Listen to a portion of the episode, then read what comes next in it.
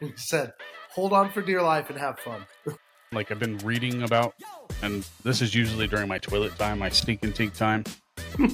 Jeez, listening in and is gonna get me put on a watch list. I think. Right. Can't script a coin toss. You can't script what Patrick Mahomes does once he's outside of the pocket. There's some can't. Here we go. Hey, hold my beer.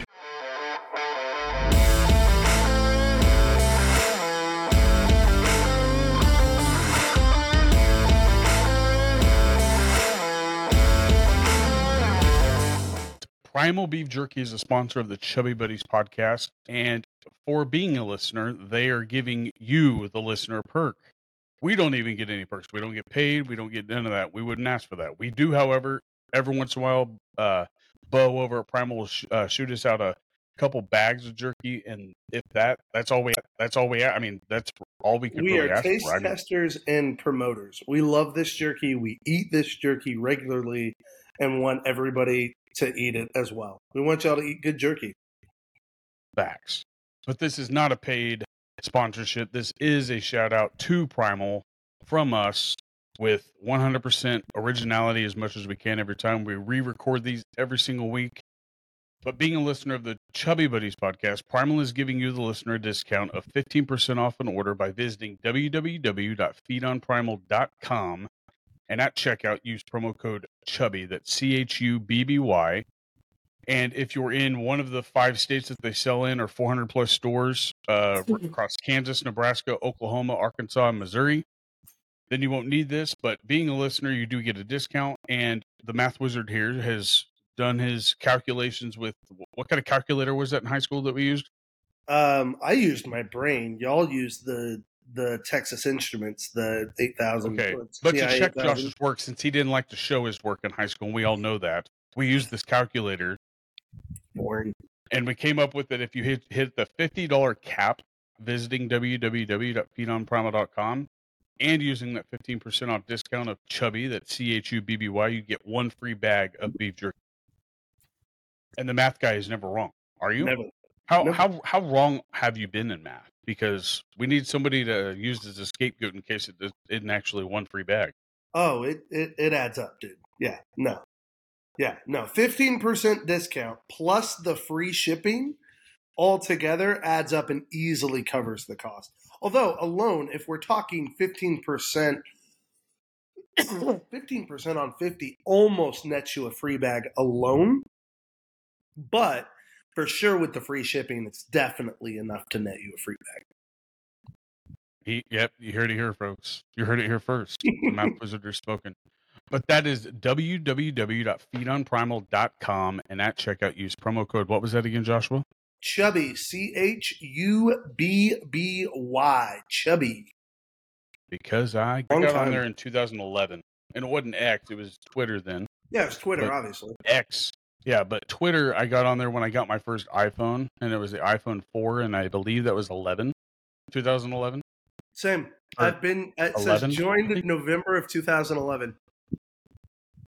Yeah, mine was 11 or 12. I'm not 100% sure on the actual time frame, but I'm I I really started following The Rock on there like back like it was shortly uh after he came back to uh Monday Night Raw, I do believe. He made his uh his I was watching it live at the prison and it was uh he came back on Valentine's Day of 2000 and I think 10, 10 or 11. It was pretty exciting. And that's shortly after that is when I started getting on Twitter, and he had the whole catchphrase "boots to asses" or team. And I mean, he's always had team team bring it, but the boots asses thing, I I, I got a shirt or like a tank top, pretty sweet. But let's start this out. I have a, I had a, I, and I'm not trying to take away from you at all. All right, Hang on a second. I'm gonna. but I got to get this off. Oven on 375. Hang on. Uh oh, wife's telling him to do stuff.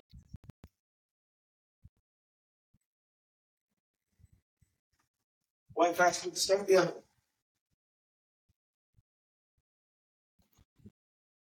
All right. Oh, and a buddy of Heather's mine. bringing- Heather's bringing, bringing- home pizza. Oh, So, But before I start uh, this off with a story that happened with me this week, my buddy, a buddy that I work with, he's actually the counterpart of where I work in my department. He brought me back from Oklahoma the new Mountain Dew Hard, so Hard Mountain Dews. Yay! I've tried one of them, and it was the Baja Blast. I'm waiting to save the one that I hope to be the best for last. So here's a kickoff at the. I'm assuming what would be the original Hard Mountain Dew, like if Mhm. Mountain Dew was just alcohol based. Yes, So there's that one, and then they can have a watermelon, yes. and then they have And they have they a have cherry. Baja Blast, a watermelon, a cherry, which I'm assuming is like Code Red, and then Supposed the to be like Wire. Code Red, yes. That's A and what? then the Live Wire, Live Wire. You got a that's, Live that's the one I'm hoping to be the best. Yeah, I got a variety pack. Oh, okay. So when I got them, I got them. Gosh, I want to say in the fall of last year. The only thing I can guess is we happened to roll through a gas station that was a uh, a test market because I was the only one who had seen them. But I picked them up. Now I've they been only following in since they came out on Instagram. Huh? I've been following Hard Mountain Dew since they released in the very first state on When- when- Instagram, and when I've been that? waiting. COVID 2020, 2019 Really? maybe. Okay. Well, last Yeah. year I got some here in Missouri, um, but I haven't been able to find them since then. Um, but They was just were started selling in passing on a Missouri. gas station. Well, we were just we were driving up to Kansas City, and we stopped at a gas station to to go to the bathroom. And I walk in, and there's this display of Hard Mountain Dew, and I'm like, Heather, I have to get a case of this. It's so like it looks amazing. So, what's They your haven't released in conclusions then Kansas of what yet. you've tried? Right. Well, so far I've only tried Baja Blast. That's the only one I've Okay, tried. I was and? waiting for this to try the other three. So I'll tell you about that Baja? after I tried this. Baja Blast, the one thing that I get from it is that one, it's zero sugar. Okay. So Yep. right away, I immediately get the taste of a sort of a diet Baja Blast. Yep, like an aspartame. a little bit. And then also another thing is that it's a little flat, which isn't necessarily bad, but it is what it is. Baja Blast isn't my favorite Mountain Dew. My favorite Mountain Dew, however, is the Live Wire. Okay. I can't wait to try that because that was not in the ones that I got. I, that wasn't an option. The Live Wire so came out in to try 2022, I think, and then they started putting it in the variety packs. But Oh. what the problem is, is that Kansas does not sell it yet because they haven't been okay to sell it in the state of Kansas. They sell it right now, I think, in eight states. Missouri was like the fifth state, I think. So you got it around the same time that it came out. But I think the first state they released it in was Illinois or North Carolina, one one of those, and the other parts of the like eh, they call it the Midwest. I don't know how they consider Michigan the Midwest the or Midwest Kansas. is like, basically everything from Right. the Mississippi to the Rockies. yeah, and that blows my mind. Like Oklahoma is not considered the Midwest, but Kansas is. No, Oklahoma is considered the Midwest. Well, it's called the Mid South, is what it's considered. Well, but when I hear Midwest, I think immediately of like I don't think of Kansas. Like I think of Michigan, uh, Iowa, places like that. Michigan, is yeah, Michigan's Michigan's in the heart of the Midwest. dude.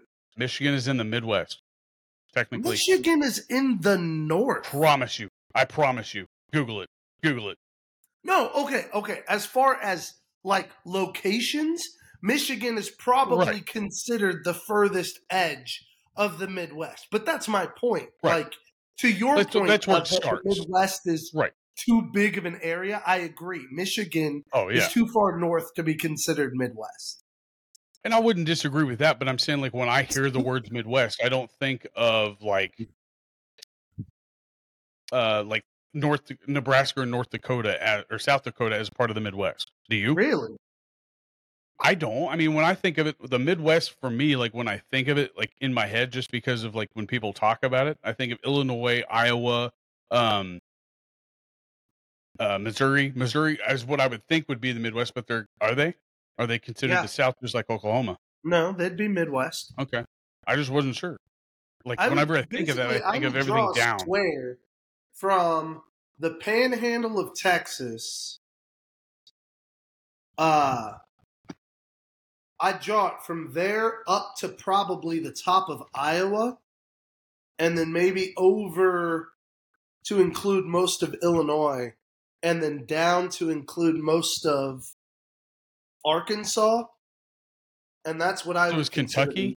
So is Kentucky Yeah, considered Kentucky, to be the Midwest? Okay. All that. All Yeah. that. Now- Tennessee. Like when when I think of Tennessee, I think of them as being in the South. no, Tennessee's west, the Midwest. I know, but when I see Tennessee in my mind, I think of that being in the South. No, it's right above Alabama. Tennessee wouldn't be in the Midwest. It's not. No. We need a map. Kentucky maybe, but Tennessee? Kentucky, Wisconsin, Illinois, Iowa, Mich- Michigan. No, Kentucky Uh, and Tennessee are right right next to each other, top and bottom. So they would both have to be included. Man, I'm gonna look at a map now. You got me. Well, here I'm going to test this out. I'm going to test out this original. The, what would be the original Mountain Dew as a hard Mountain Dew? So hopefully it's Let's better than the Baja Blast. Very much more like a Mountain Dew. Like Yeah. I definitely get it's definitely diety Mountain Dew, which isn't bad because one, you're getting alcohol in the first place, so you don't need to add to all those carbs So- for sure. Across the board for me, all of those had that flavor because they're all supposed to be like seltzers. Right. So they're all supposed to be light. So they all kind of had that diet light flavor. But Well, what I did notice differently about this one versus Baja Blast, when I first took a sip of the Baja Blast, I got a rush of alcohol flavor. Like it was almost like uh not necessarily a beer, but this is considered a malted beverage, I do believe, is it not? sure. Yeah. Like I got that like uh Is it or is it, is it a seltzer? well, seltzer's a malted beverage because they can sell Oh, it okay, in like Walmart and stuff like that. So that's why I assumed like you don't see very many alcohols in a can that aren't considered malted beverages, at least Right. that I've seen. But this one is definitely more it leans more towards the Mountain Dew flavor, I guess you could say. So like you get it's it really does taste like a Mountain Dew, but with a little hint of alcohol.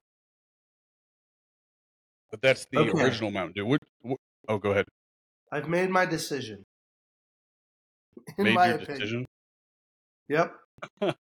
Ohio, Okay. Indiana, Illinois, Kentucky, and Ohio, I do Tennessee, think of.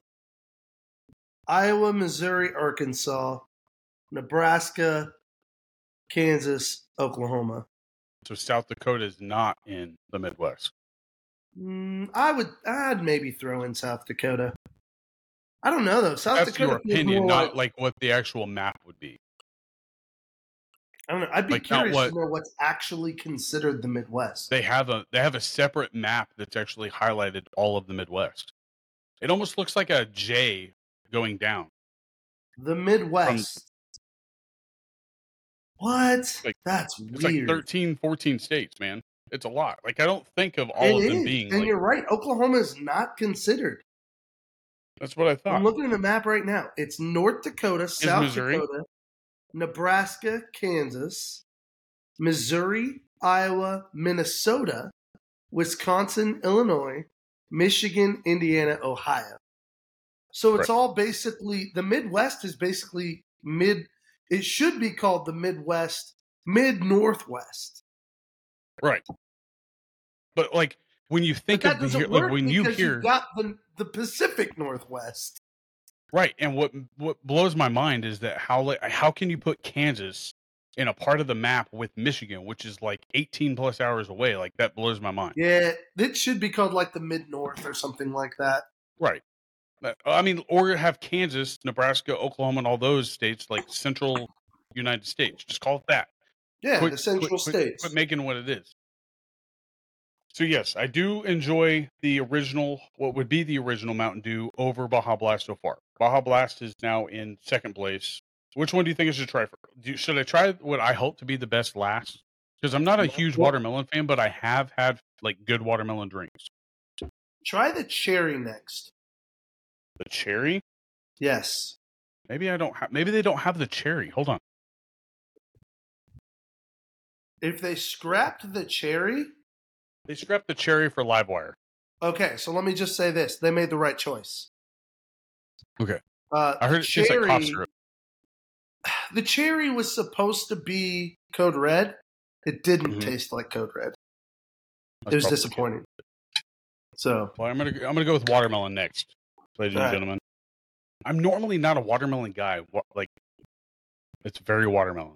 I like watermelon. I like Jolly Ranchers, bro. If it's a Jolly Rancher flavor, I'll eat it. I'll drink it. That's not bad. Like it's not too watermelony. Yeah, the watermelon's Kind of weird. I want to know about this live wire though. I cannot I'll wait to try it. it. Sure. Like hopefully I don't get lit up here on on our podcast here. All right. So Livewire, like this is the one that like I was. I love orange soda, but my favorite Mountain Dew by far wait, is wait, Livewire. hang on, hang on, hang on. What? Did What? you say you love orange soda? I do, I do, I do. Ooh, Is it true? I do. Swear to God, honest tension, man. Shout out to you, Kel. Ooh, yeah. Kel shout out Kel. I saw that they were making a part two of Good Burger. Uh, yeah, and it's gonna be awesome, and I'm gonna watch it, and it's gonna be hilarious. Ooh. Just the smell of this smells like Sunkist. Oh, I haven't had a good live. I haven't had live wire in forever. I need. Mm. How is it?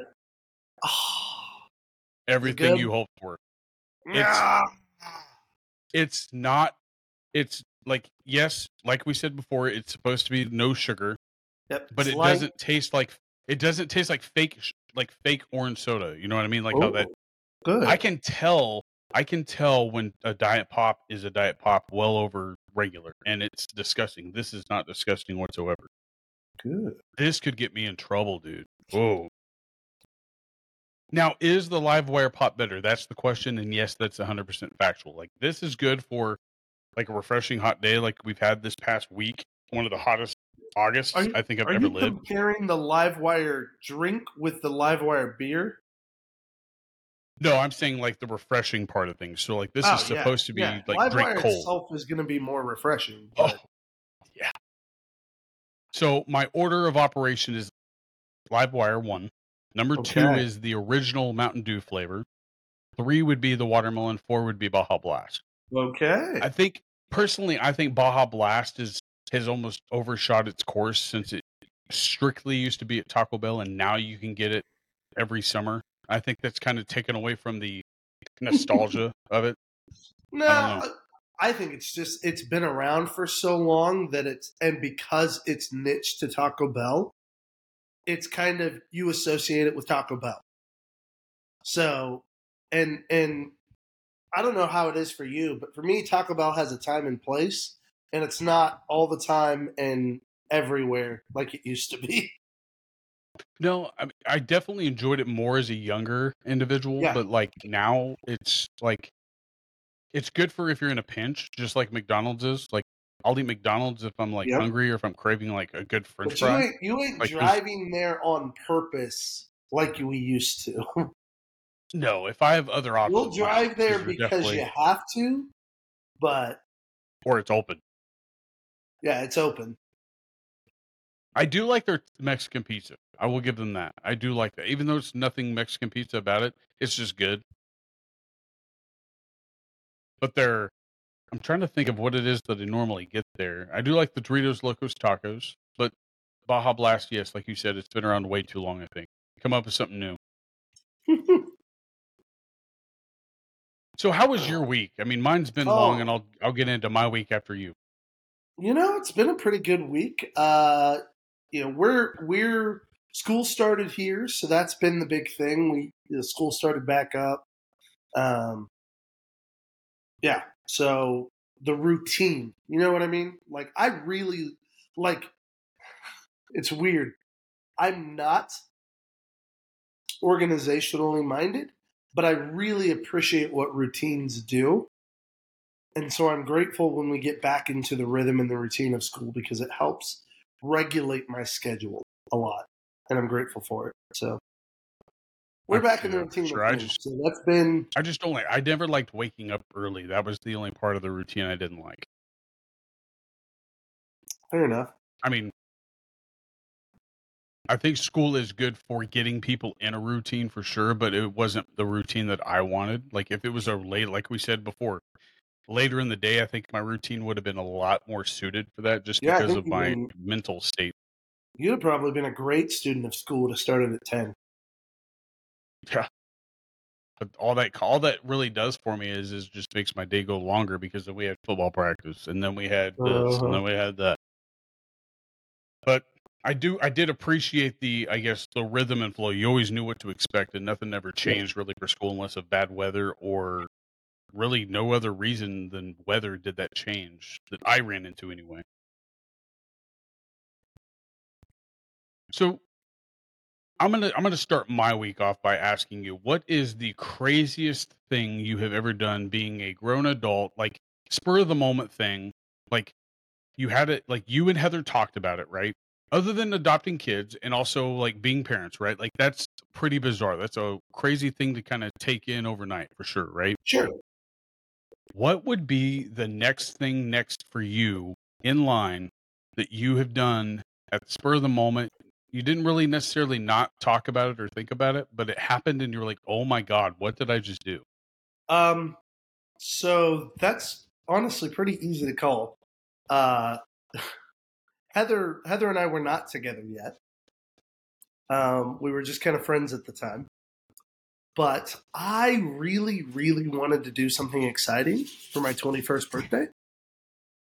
Um, the problem is I was going to a Christian college. So what most people do for their 21st birthday, I had no desire to do but I still wanted to do something fun and exhilarating. And so, a couple of months before my birthday, I'm talking to some friends of mine, and uh, we're in our small group with uh, one of my professors at college. And I'm telling them I want to do something exciting for my birthday. And my friend who's in my group says, "Why don't you ride a bull?" And I said, "That would be a oh blast." yeah. So, as it turns out, that friend happens to be a rodeo clown, and the professor, his kids are competitive bronc riders, like championship bronc riders in the state of Missouri.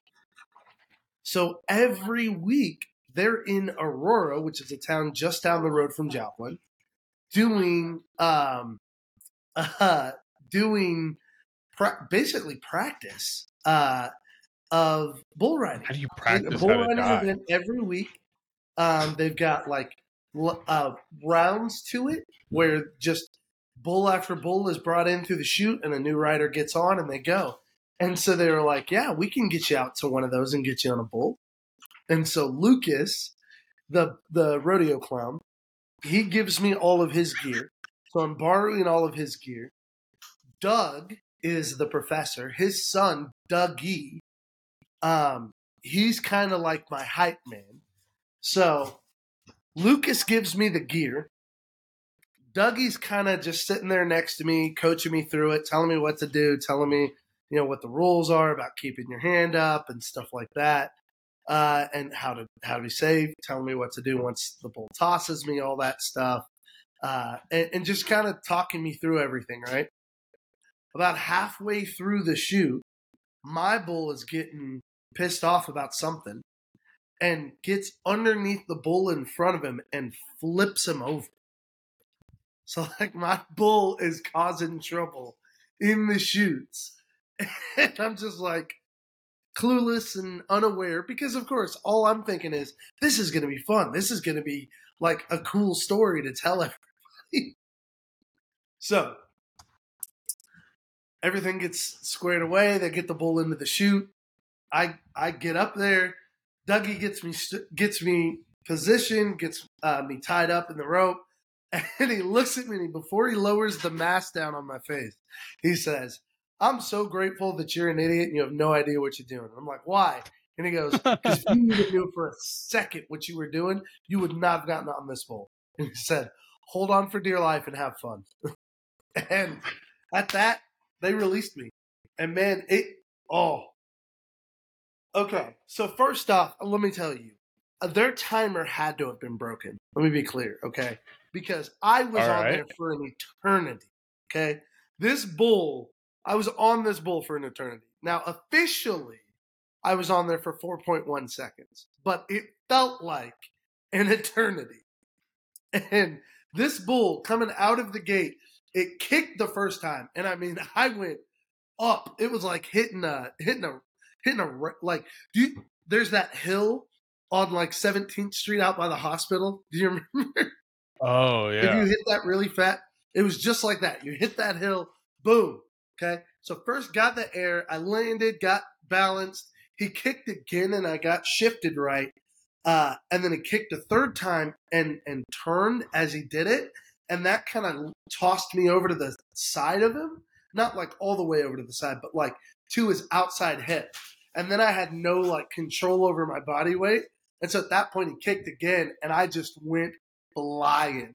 Like, I mean, he tossed me. I went easily 10, 12 feet in the air, did kind of a front flip and landed on my uh, right hip, Do you have uh, video of this? back hip area, and kind of rolled forward, popped up. Lucas got between me and the bull, and I kind of hobbled over to the fence, climbed over, got to the ground, and, you know, I was survived. I was okay. I didn't get hurt. I couldn't walk right for like two weeks, but I totally rode a bull for my 21st birthday and survived. Do you have video of this? Okay, so a friend of mine took video of it, but I have no idea where that is. It was on his phone. I don't know that he ever sent it to me, so no, there's no Probably video. taken with like a like a flip phone or something. Oh yeah, dude, That- it was Okay. that far enough. So back. I did not see that like being where you were going to go with this at all, but like that is like the craziest thing. Okay, now granted, you did not have life altering effects. Thank God afterwards. yeah, I, I was like, you coulda died. time, so that's how I got away with it. Like you could have died for sure. Oh yeah, absolutely. Like that's nothing that I would ever like have to sit there and think about. Like I have a pretty good uh stern no in life, but uh I have gone bungee jumping and that has been like one of those like uh this I could die. Like but again, like we could die getting into a car, right? Yeah. But where I'm going with this is that my week, right? Jamie and I, as of last week, you and I, when we were recording, we it was just her and I under the roof, right? Her and I, the house that that you know of being your aunt's old house, just her and I. After that, like literally as we were recording, Jamie was on her way back. Uh, we had we both have had uh, two family members who needed to rehome dogs. Whoa. So to make that part of the long story short is is that we were no longer dog people, but as of Saturday uh, last week at I think 10 p.m. You and I were, or her and I were both dog people with dog number one. Okay. Whoa. Less than 24 hours later, we became dog people to two dogs. Okay. And to I'm gonna I'm gonna use this as a description for uh kind of to give you a quicker idea of how it is. Like one of these dogs is a six a six month old or eight month old short haired uh, cotton ball, right? I, I don't even know what it is, but it's an expensive dog. Like this is a thoroughbred something, right? It almost looks like it's got like almost like the fur of a poodle, but it's not a poodle. So anyway, that's that's dog number one. 24 hours later, we got another dog who is eight years old. Okay. She is like she don't have a care in the world. Okay. So to make this easier for listeners and for you to understand, like here's my here's what I've gone through the past week, right? Sa- Saturday night we had just her and I in here. We have no kids together, but come Sunday we both had allowed Charlie Sheen and and uh, Martha Stewart move into our house. Okay, Charlie and not just regular Charlie Sheen. I'm talking Tiger's Blood Charlie Sheen. This dog is on drugs. I swear to God, this is the, the dog is old. up.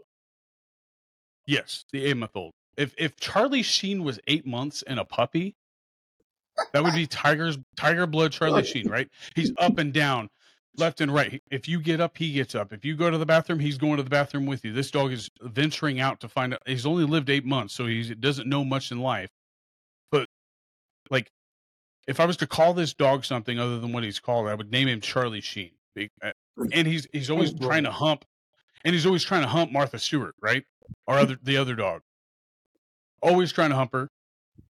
But Martha Stewart, she's the calmest dog I have ever seen in my entire life. Like if I was to tell you to describe this dog as being Martha Stewart, this is if Martha Stewart got into Snoop Dogg's stash. Like that's how calm this dog is So this is this is Martha uh post after prison. you know, post prison time. Yeah.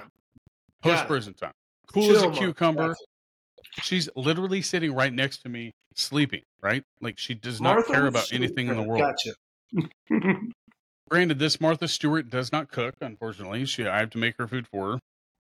But that was literally my week in a nutshell. The dog, the puppy, does not sleep past six a.m. Golly, My dude. alarm goes off at my first alarm goes off at five forty-five ish, and he's right there to back it up if I don't get up. He's right there barking. I'm up at 550, 550, no later than that. Oof. So yeah, that's that. That's been my week. Yeah. So we're dog people now. Wow. That's a huge transition for you, man. in less than 24 hours. You No haven't had a dog since uh Molly, When that was Yeah. uh 2018 or 19. Yeah. We we had to put down Dean in the summer of the same year that we put Molly down, and Molly we had to put down the Saturday after Thanksgiving.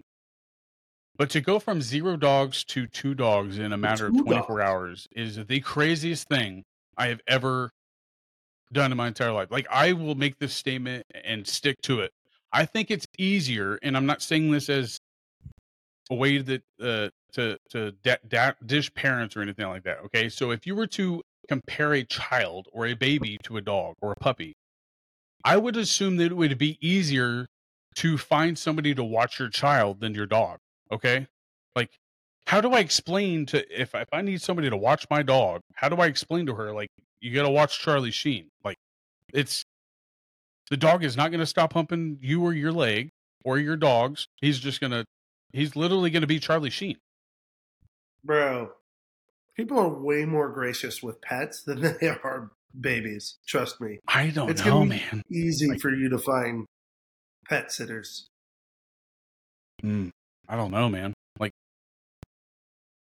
to explain to somebody like this is how my dog. Granted, he doesn't. He has not pot. Uh, he hasn't. He potted in the house once, and that was because he got excited when we were taking care of this older dog who has not pottied, like in the house at all. So like. That's the only thing he has going for him. Other than that, he is a crazy '80s uh, Rat Pack type dog. It's the the most bizarre thing I've ever seen. He he's not like he doesn't know his name.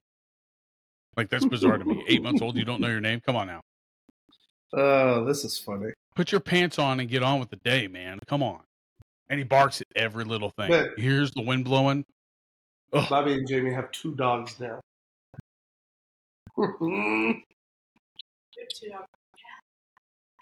yeah, but Bobby has two dogs now. I had two dogs before this, but like to go from zero to two is asinine. Don't ever do it. If you're listening and you are contemplating getting a dog, get two Martha Stewarts. Don't don't shoot for don't shoot for gold. Get two Martha get two Martha Stewart type dogs. Eight years old, doesn't have a care in the world, and she appears to be high on You marijuana know you're gonna have to name this a episode Charlie Sheen and Martha Stewart, right?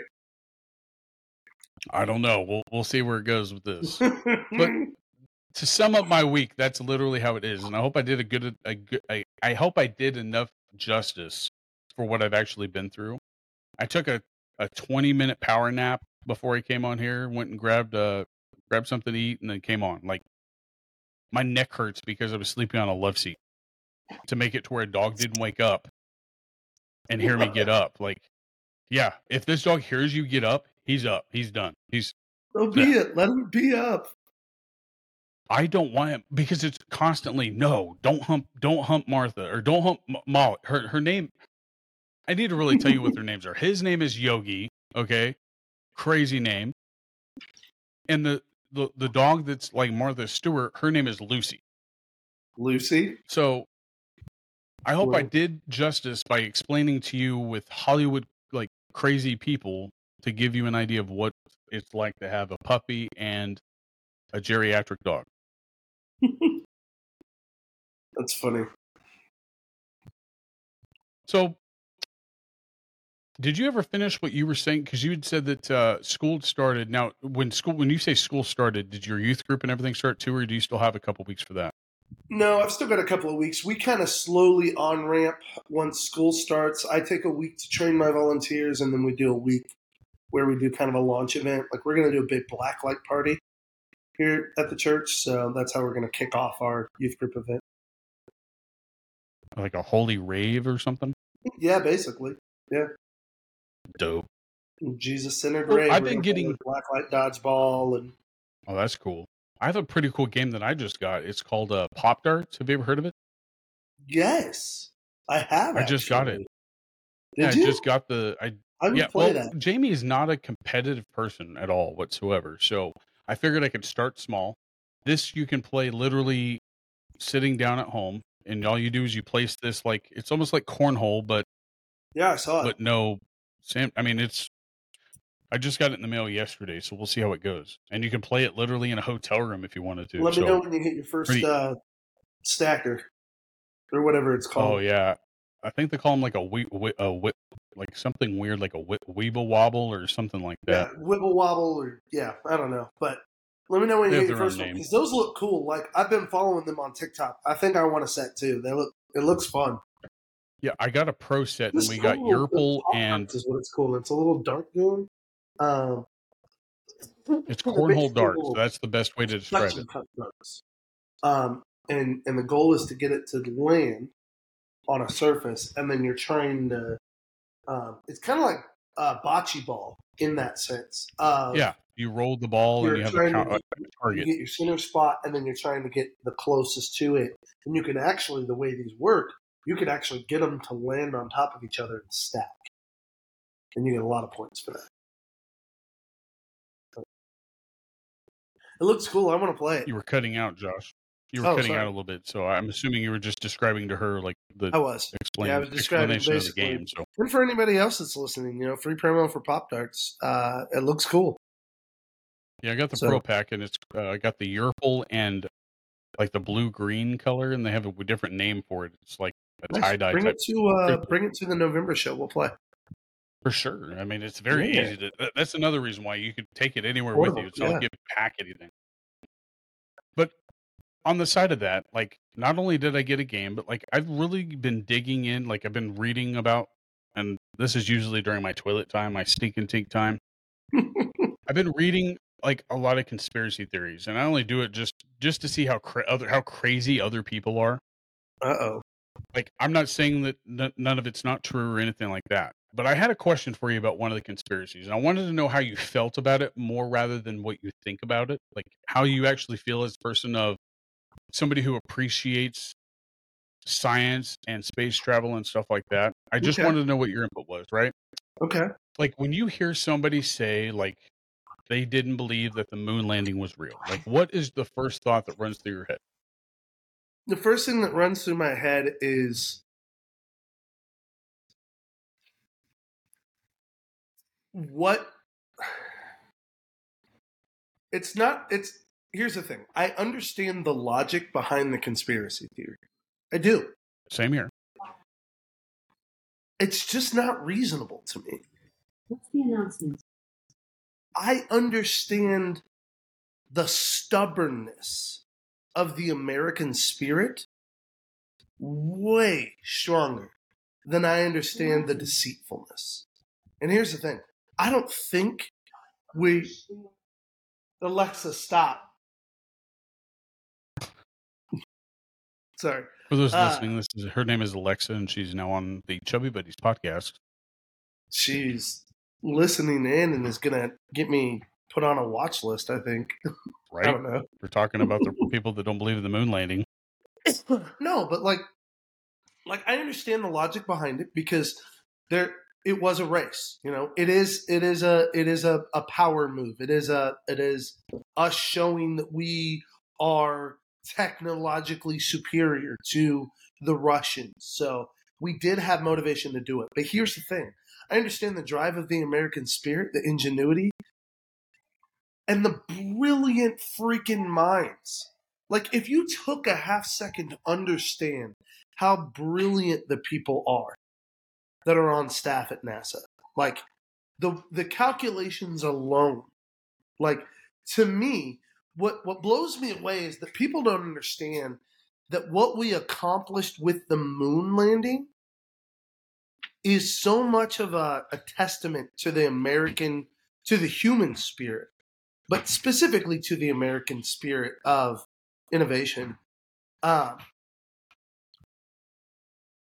the technology on your phone far surpasses the technology used to land on the moon.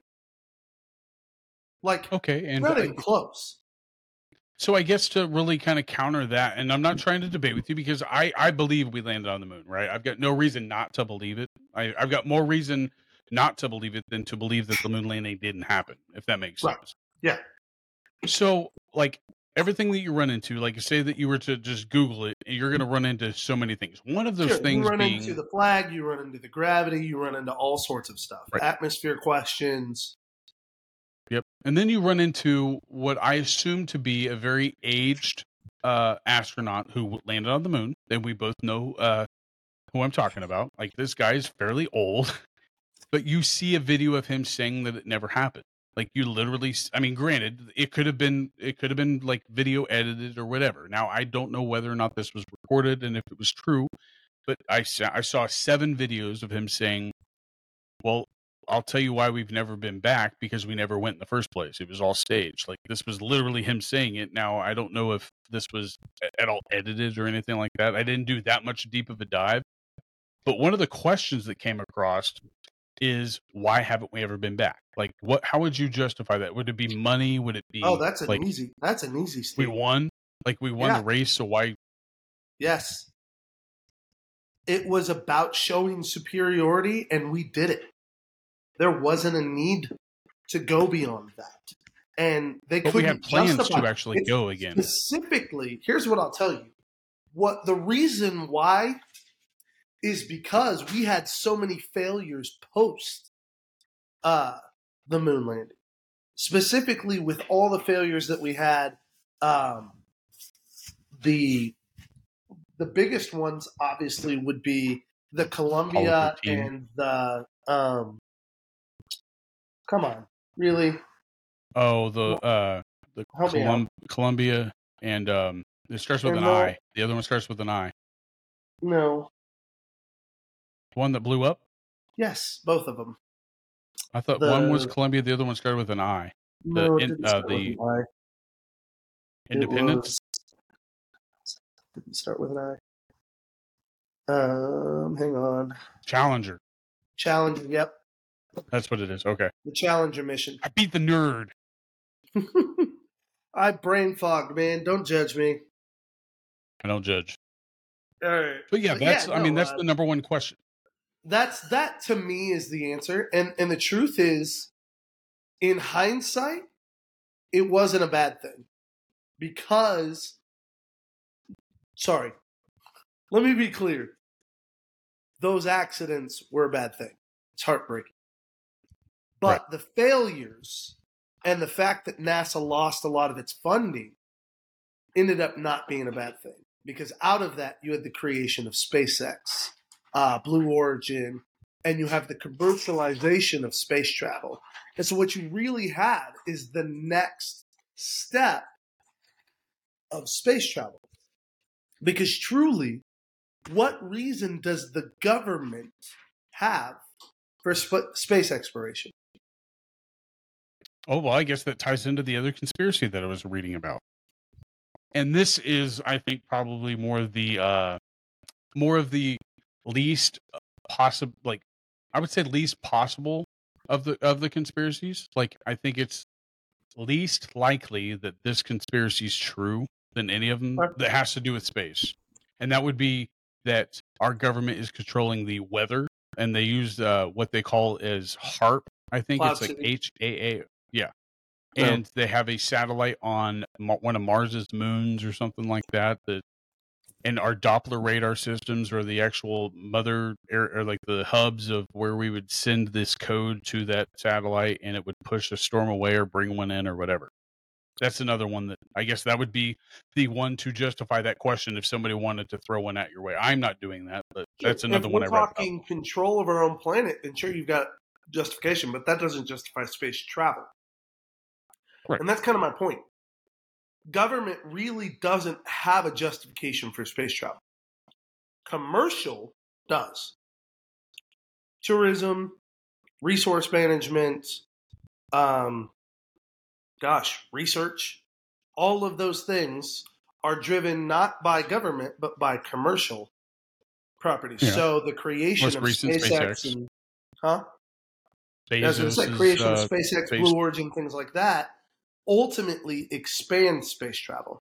Um, and because of that, ultimately, we ended up getting the Space Force, and NASA got more of its funding back, and now we've got um, the the James Webb uh, telescope that's giving us all sorts of great data and pictures and good content. I mean that that that that large camera scares the hell out of me only because I've seen Armageddon and like I don't want to know when the end is coming. Like I don't want to know this, and I think that that's going to take really like honestly, it's going to take too good of a picture to let me know what's going to kill me. Like that's like the most bizarre camera I've ever seen for it. Like that's literally the most techiest of tech in the world. Like it's like how are we how have we not like if aliens were real how is that camera not found it that's that's a good one unless they're So- here like we've said before. Speaking of not seeing it coming, we almost got hit by an asteroid yesterday. i saw that. I saw that in a uh like i've said before i don't click on clickbait. I try not to so i don't know whether or not it's true or like just like sports like sports news and stuff. I, I every time i click on it i become disappointed because it's not actually what it means There's so so, much i don't bait want to out click on there. it. Right so like when somebody say we almost got hit it's like okay how did we almost get hit and not get hit? Like they're not going to go into that much detail. Like i'd rather know how we almost didn't get hit versus how we almost got hit. Well, we almost got hit, and we didn't see it coming because it was coming from the direction of the sun. ooh. That's turn that flash off man. It rolled, it whizzed past our hair, and we were like, "Huh? What was that, aliens are throwing rocks man bro? It's getting spicy around here." Oh shit! Well, I will tell you this, like how you said uh, it's for commercial travel and like uh I guess like pretty much for sightseeing almost now. I'm going to choose your bull riding over going to space any day of the week. I'm just saying. Like I would much rather die here on earth knowing that I I stayed on earth and I didn't pay like that submarine. Like that's one of those types of trips that I'm not willing to make to risk my life. I'd rather go into space than I would a submarine. Oh, for sure. I mean, that is space. It's space on Earth, right there. Like that's Not the that's same. the scare. I think I think the ocean is the scariest thing on the planet. Like nothing comes oh, close. Oh, absolutely, for sure. there's nothing mon- there's literal the ocean. monsters down there, and you can't. And we don't know. I think we've we've barely seen forty percent of the ocean, if that.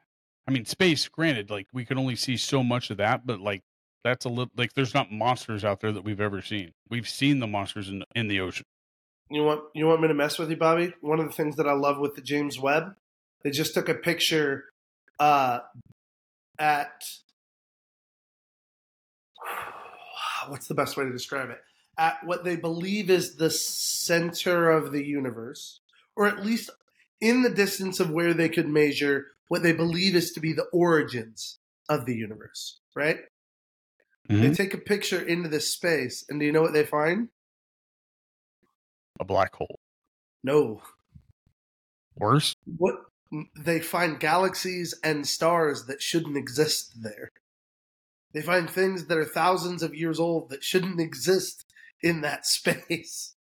So See, it's that right totally there just messing up goes to all prove me- understanding of what? Right. I mean, that right there just shows me that there's just that much more evidence. There's a possibility that there's other life forms outside of us. Oh Like, yeah, 100%. absolutely, absolutely. But it, it says to me that like we are fooling ourselves if we think we really understand how we got here and like I love science and I believe wholeheartedly in it, but you cannot put all of your stock in that we are millions of years old. Sorry, the data. I'm not. I'm not saying I believe in a young Earth theory, but I'm saying like the concept that we're created out of nothing makes 0 Mhm. sense to me.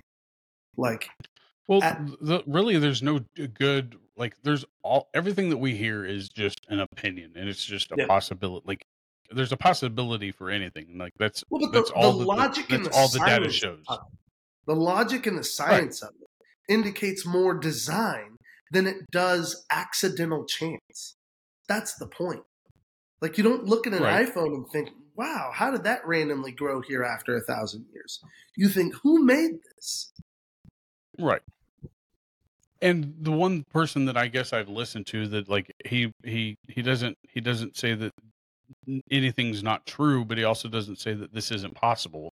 He just gives you an idea. Oh.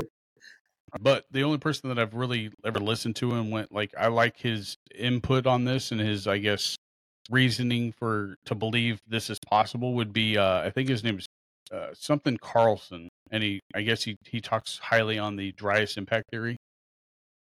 Are you familiar with who I'm talking about? Not.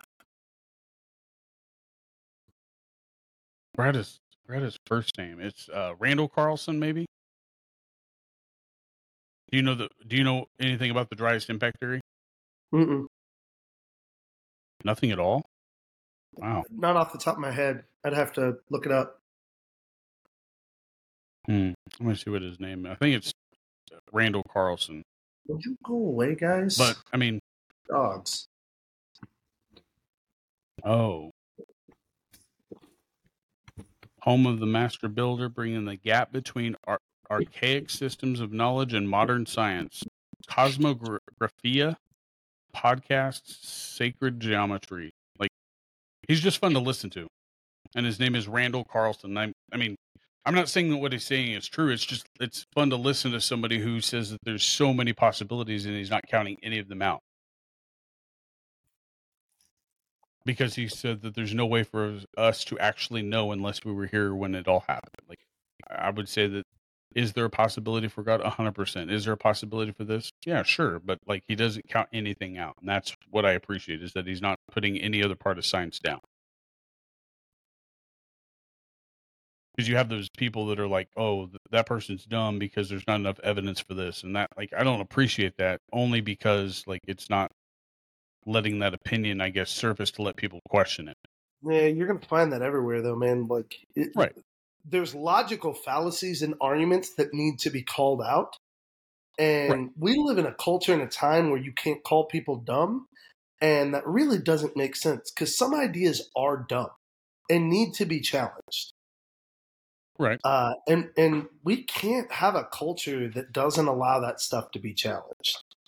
So I- and it's not that it shouldn't be challenged i just don't think that it shouldn't not be heard like some of those like some of the people that you hear on there saying oh he's not worth the like let, let some people hear it and let them choose like whether or not Yeah, it's fake sure. or whether or not it's factual or not like just let it at least be heard i mean it's at least it was a thought at least they're thinking outside the box whether or not it's true or not at least they're like kind of i mean like we said we're not Mm. curious enough like in the last episode that episode line of logic doesn't work, though, Bobby. Like you can't justify just because they're thinking outside of the box that it's okay, man. Like No, I'm saying like just thinking, like just thinking in general, being being curious about something. Like let Sure. like let their curiosity come to surface and like let them think it out, and then To let somebody else try to debate I mean. I don't think you would say that about a kid wanting to find out different ways to torture animals. Like you wouldn't tell them, No. "Hey, let your curiosity flow." Well, come on So now. that's my point. Let's just stick like, with the science there here. is Let's a stick with science here. Well, but the, my point being is there's a limit to this stuff, and and culturally we live in Yeah, a but the time stuff where that- we're, but the we're stuff- very accommodating, Right, and and like what you have said though, like the stuff that's asinine and shouldn't really necessarily be heard gets challenged usually right away to where like you and I probably wouldn't even hear about that theory, and that's Sure. fine. But I'm saying like the ones that we've heard of and the ones that we can actually kind of relate back to are the ones that like actually have enough evidence to justify saying, hey, this is possibly a route that we could take a look at it. And that's the only thing that's really gotten me into science is one Neil deGrasse Tyson and just those other people that have different thoughts about like the way that either like the the pyramids were built and Oh yeah. Dude. how space is i mean how space is never going to be figured out like we're we're much older than we could ever imagine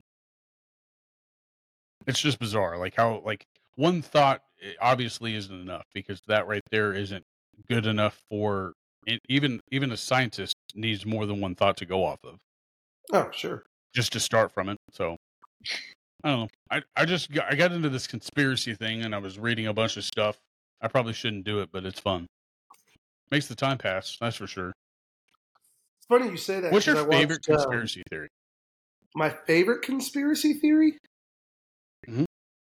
So not Oh, okay, wow. not necessarily favorite conspiracy. What's your favorite one to find new information about and like other I guess possibilities to su- either support or debunk this conspiracy? Kind of like how everybody thinks that Kennedy is like one of the most in like it's one of the most twisted for sure. Probably be probably the Mandela effect, just because I've got enough personal experiences with it that I'm like, I swear there's something to this. Now, would that be considered a conspiracy, or is that an actual like scientific effect that they've actually classified, Well, like it's put in a book? it's it's argued. Here's the conspiracy element. The conspiracy is that we actually that it was actually this way, and that people have gone back and edited it, and are now trying to convince people that it was never that way. So, great example for me. I swear it was the Berenstein Bears. This The bear- the? Berenstain, the Berenstein Bears. And what's the now? always- What's the actual? I guess I haven't I haven't followed any of the Mandela effect at Okay, all. Okay, so the Mandela like- effect is essentially this. Nelson Mandela was a leader. God, I'm going to butcher this. He was a leader, South Africa, I think, maybe. Um, South butchering Africa. this. I'm sorry. Because that was the Uh, soccer. but he was a the political. year that he a became. po- yeah. yeah, political leader who was in prison, uh, and who became, who was released from prison and eventually became leader of his country. At some point, when he became leader of the country, people freaked out because they were like, "Wait a minute! I thought Nelson Mandela died while he was in prison." And so there was a whole group of people that were under the impression that Nelson Mandela was dead and gone. So the Mandela effect is this is this like massive group Like your brain, your brain is playing tricks on you, like making yeah, you think hypnosis something. or misunderstanding or whatever it is.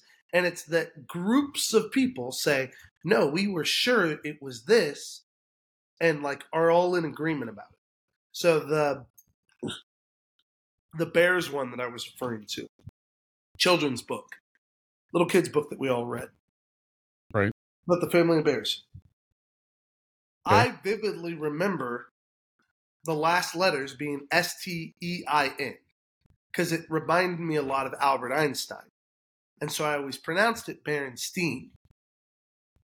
Um, but it's the Bear Stain Bears. yeah, but apparently it's the Berenstain, S T A I N. So, I mean, I remember the because I remember they be there being books, but they also had like a cartoon type thing or like a Mhm. animated cartoon. yeah, a little like PBS Now, I don't show. remember. I can't say that I remember like which one or the other is the way to pronounce it, but like I could see like how it could definitely be mixed up. Kind of like how the the Monopoly guy did. The Monopoly guy ever Monopoly have a monocle? Did he have a monocle? Yeah. and he didn't. But people believed he did. But uh, I mean, Yeah, people You swear and definitely see why people would think he would. hey, I mean, the Mandela effect to me, like I think that, like, I mean, when I hear that, like, because I've heard tons of people talk about it. When I think of it, I think of it almost being like Murphy's Law or something like that. Like what can go wrong or what can happen will happen. Like a lot of people mix that up with, uh, like what a lot of people say, what or what's the what what, is the biggest way that people have like defined Murphy's law? They always say it's what what can go Murphy's wrong will go wrong, and that's not the actual. wrong. I thought Murphy's law was what can happen will happen, No, and people mix it up because. will go wrong. Is Murphy's law? So what did they say in Interstellar? Like he said that it's not what can go wrong; it's just what can happen will happen, and that's why he named his daughter Murph. And that's what he said in the movie. Like he said, it's not what can go wrong will go wrong; it's what can happen will happen. Is it? now? That's what I. That's that's what Interstellar. Granted, that could be the Hollywood thing doing that because of it being Yeah, a movie. Murphy's but, law like, anything that can go wrong will go wrong, But if you and at watch the worst Interstellar, possible time. but in Interstellar, he kind of redefines it as is what can happen will happen. Is what he, Mm, is sure why he, does. tells his daughter. That's So I just didn't know if that was actually. I didn't know if that was he actually. can just change words around because he's Oh, cool that's like fine. that. But like, I Alright, just didn't know if alright, that was actually what Murphy's Law was. But when I hear the Mandela effect, I think of it as being something like Murphy's Law, like it's it's something in a book that you can read about, and it's actually justified to be considered like a part of science, like why we think the way we do. I, I I would be curious to know what the scientific like what the psychological reason is for it because I'm sure there's a psychological reason for it. Well, I think it's. I mean, if if you think about it, like the the longer we go on being alive, and like we see more stuff on TV or on our phones or on video games or in movies and stuff like that, like it's all it's doing is giving us information into our brains. And us being human, we can only hold so much information, so we have to pull some of that information out to make room for this new information. So I wonder if, like, somewhere along the line, we're almost like playing like uh, deja vu with ourselves. Like, oh, that sounds very familiar. I wonder if it is that. Like, it's almost like a deja vu type thing. But I don't know. I always always thought that the conspiracy theory was always fun to read about. But but I would say that my favorite one to read about and like kind of like go against like what a lot of people say is I don't know. Uh, people consider it to be I'm a conspiracy theorist, and that's not it. I just think it's fun to read about how like terrible our government is. Like the MK Ultra thing, like blows my oh, mind. dude, that's not even, bro. I'm not even certain that that's conspiracy theory at this point. Well, I like no, I'm saying what's recognizing the nature of your government. right, and the, I'm saying MK Ultra. Like now, I'm not that that itself is not a conspiracy. It's the stories around it that came out of MK Ultra, like the Manson family. That's crazy. Uh, not just Manson, freaking Right. Uh, the Our Oklahoma City army, our military. The Yes. Oklahoma City bomber was part of MK Ultra. No, not Oklahoma City. He was the Unabomber. The Unabomber was a part of MK yeah, the Ultra. Unabomber, Ted Kaczynski, not yeah. Yeah. Yeah, no, now it's not the it's not the MK Ultra that's the conspiracy. It's the stories around it, the people who were a part of it that we found out later down the road who were a part of it. Like that's what I find interesting. Yeah, that's what's Like- crazy though. It's like all the stories Yeah. coming out of that. Like, how much of that do you believe is uh, conspiracy? How much of do you think's real? And that's and that's why I enjoy reading about it. Not because I'm a conspiracy theorist, but because the possibilities are endless when it comes to not only our government but any nation's government. Like what they are what they have control of is what really kind of blows my mind. Like we as the United States say that like our government works for us, but do they? Yeah. I mean, mm-hmm. come on now.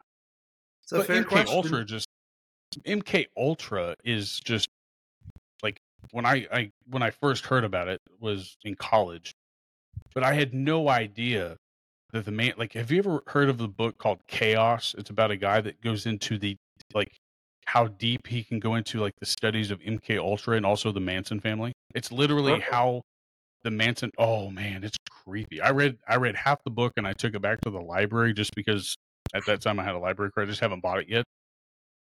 But I read half of the book and it is intense, dude.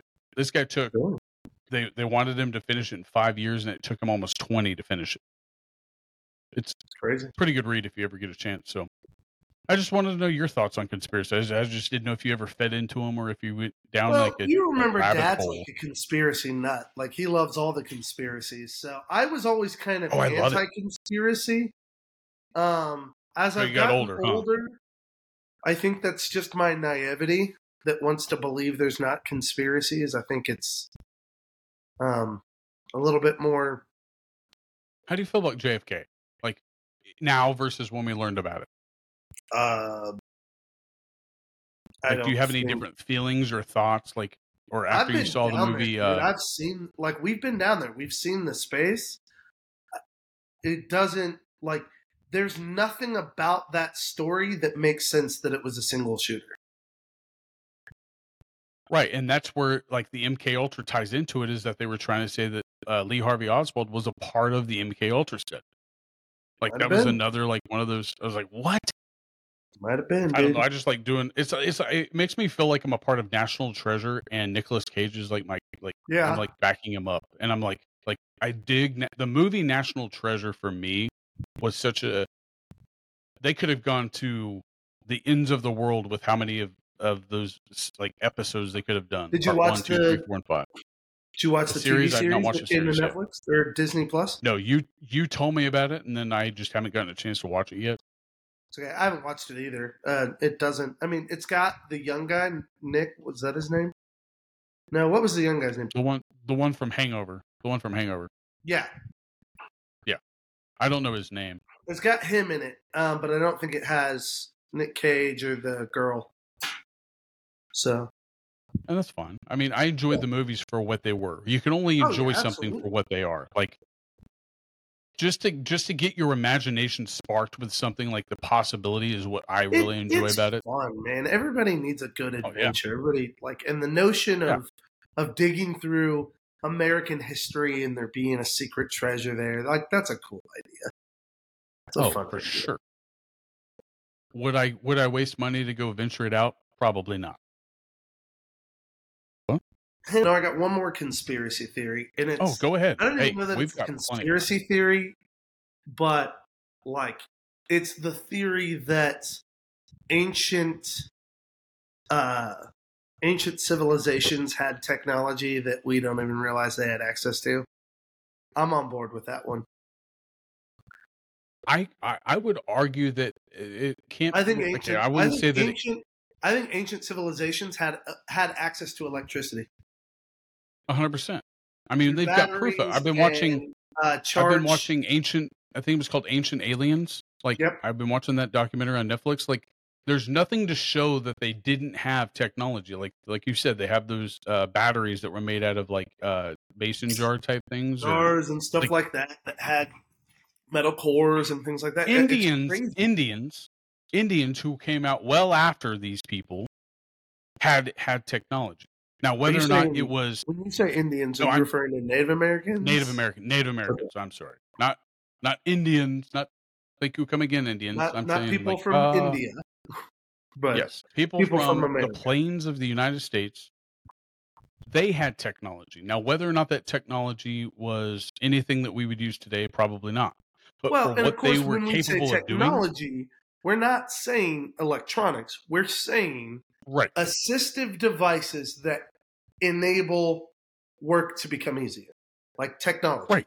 or life, life, life in general to be easier. So that could be tools, that could be, uh, I mean, eating e- eating utensils. That could Yep, be anything. any I mean, every bit- anything that is invented, anything that is invented is technology. I can't. Anything can't- designed So I wouldn't. to change life's structure and format. Hundred percent. I one hundred percent believe that to be true. I believe that just just enough evidence, and the evidence for me is the pyramids. That right there tells me we had so much technology back then that it's you can't deny it at all. What's crazy though is realistically the only possible way is just massive amounts of slave labor. Right. It's the only mean, way they the- could accomplish so much in so little of time. And look how many people Genghis structures and all Khan killed. Like Genghis Khan had his. Uh, they said at one time he's killed the most. His I don't know if if they say it was all tied to him, but they say uh, during his time he killed enough people to change the footprint of today's society just because of the amount of people that he enslaved, killed just because or whatever. Like slave labor has, has been around since day one, man. Like it's it's a sad. It's a sad but true fact. Like, you Reality of you, I human mean, you can't nature. get by it. Yeah. Yeah. But to say that technology is like they didn't have it, like that that's almost calling yourself uh it's taking way too much credit for ourselves. Like Yeah, it's it's giving ourselves way too much credit as like a current generation, as a human society. Yeah. Yeah. And I mean, all that is is just it's gloating for no reason because what if you like you and I could not build the pyramids with the technology we have today. No, we stand on the shoulders of thousands of years of generations. Yeah, Like- like, there's no like I give every bit of credit for those people that were around during that time because we wouldn't have the cell phone if that wouldn't if those people weren't around. Like I have ancestors who knew how to harvest. I don't know how to harvest, but my Hell ancestors clearly I don't did. want to harvest either. I mean, you got people out in the field using like mules and stuff to harvest, and now you got big ass tractors. Do you know why you have those big ass tractors? Because they were tired of using mules, bro. Exactly. Mules, mules no. get hurt and get limped, Yeah, lame, And they, I mean, die. they die. You have to get new ones. Yeah. Tractor, you just replace its part and it's up and running again. I could have my own podcast just to like sit here and con- like talk about conspiracies and like how I like the the only conspiracy that kind of blows my mind that like people they don't just throw it out there but they kind of like say it loosely and it kind of it's kind of like you I mean you have enough you have enough people on this earth that can say that this is not possible and that is flat earthers right? Oh yes. how many pilots do you know josh? I know two in particular. I I personally know three people that have their pilot's license. Better yet, there you go you yourself can go do the math, man. They've been able to do this math for so long to calculate that the earth is round. Like it's not hard. Uh, but Man, not only like- is that a conspiracy, that's you have conspiracies based on that that we live in this globe. It's bizarre, man. And I'm not throwing them under the bus. It's okay if they, if this is their national treasure to believe that, then that's fine. Totally go for it. Shoot for it. But I think enough is enough when it comes to like you. I mean, is there justifications for believing it? Sure, but there's just as much, if not way more, to justify that there, it's round, bro. So one of the One pilot's earlier, being- one of the earliest proofs for it is a mathematician who recognized at a certain point of the year that the sun was perfectly overhead of his well, uh, and and cast all the way straight down, no shadow, right?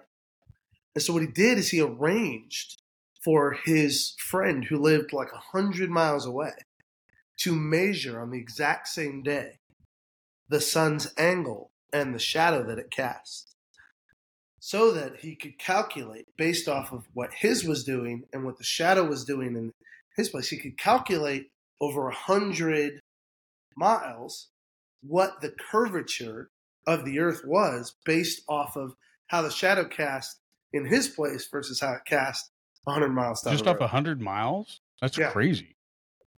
It- It's it's because the math just it all adds up. I mean, you know, a circle is a perfect circle. So you you measure out a fraction of it, you can get that measurement and then go all the way around. Right.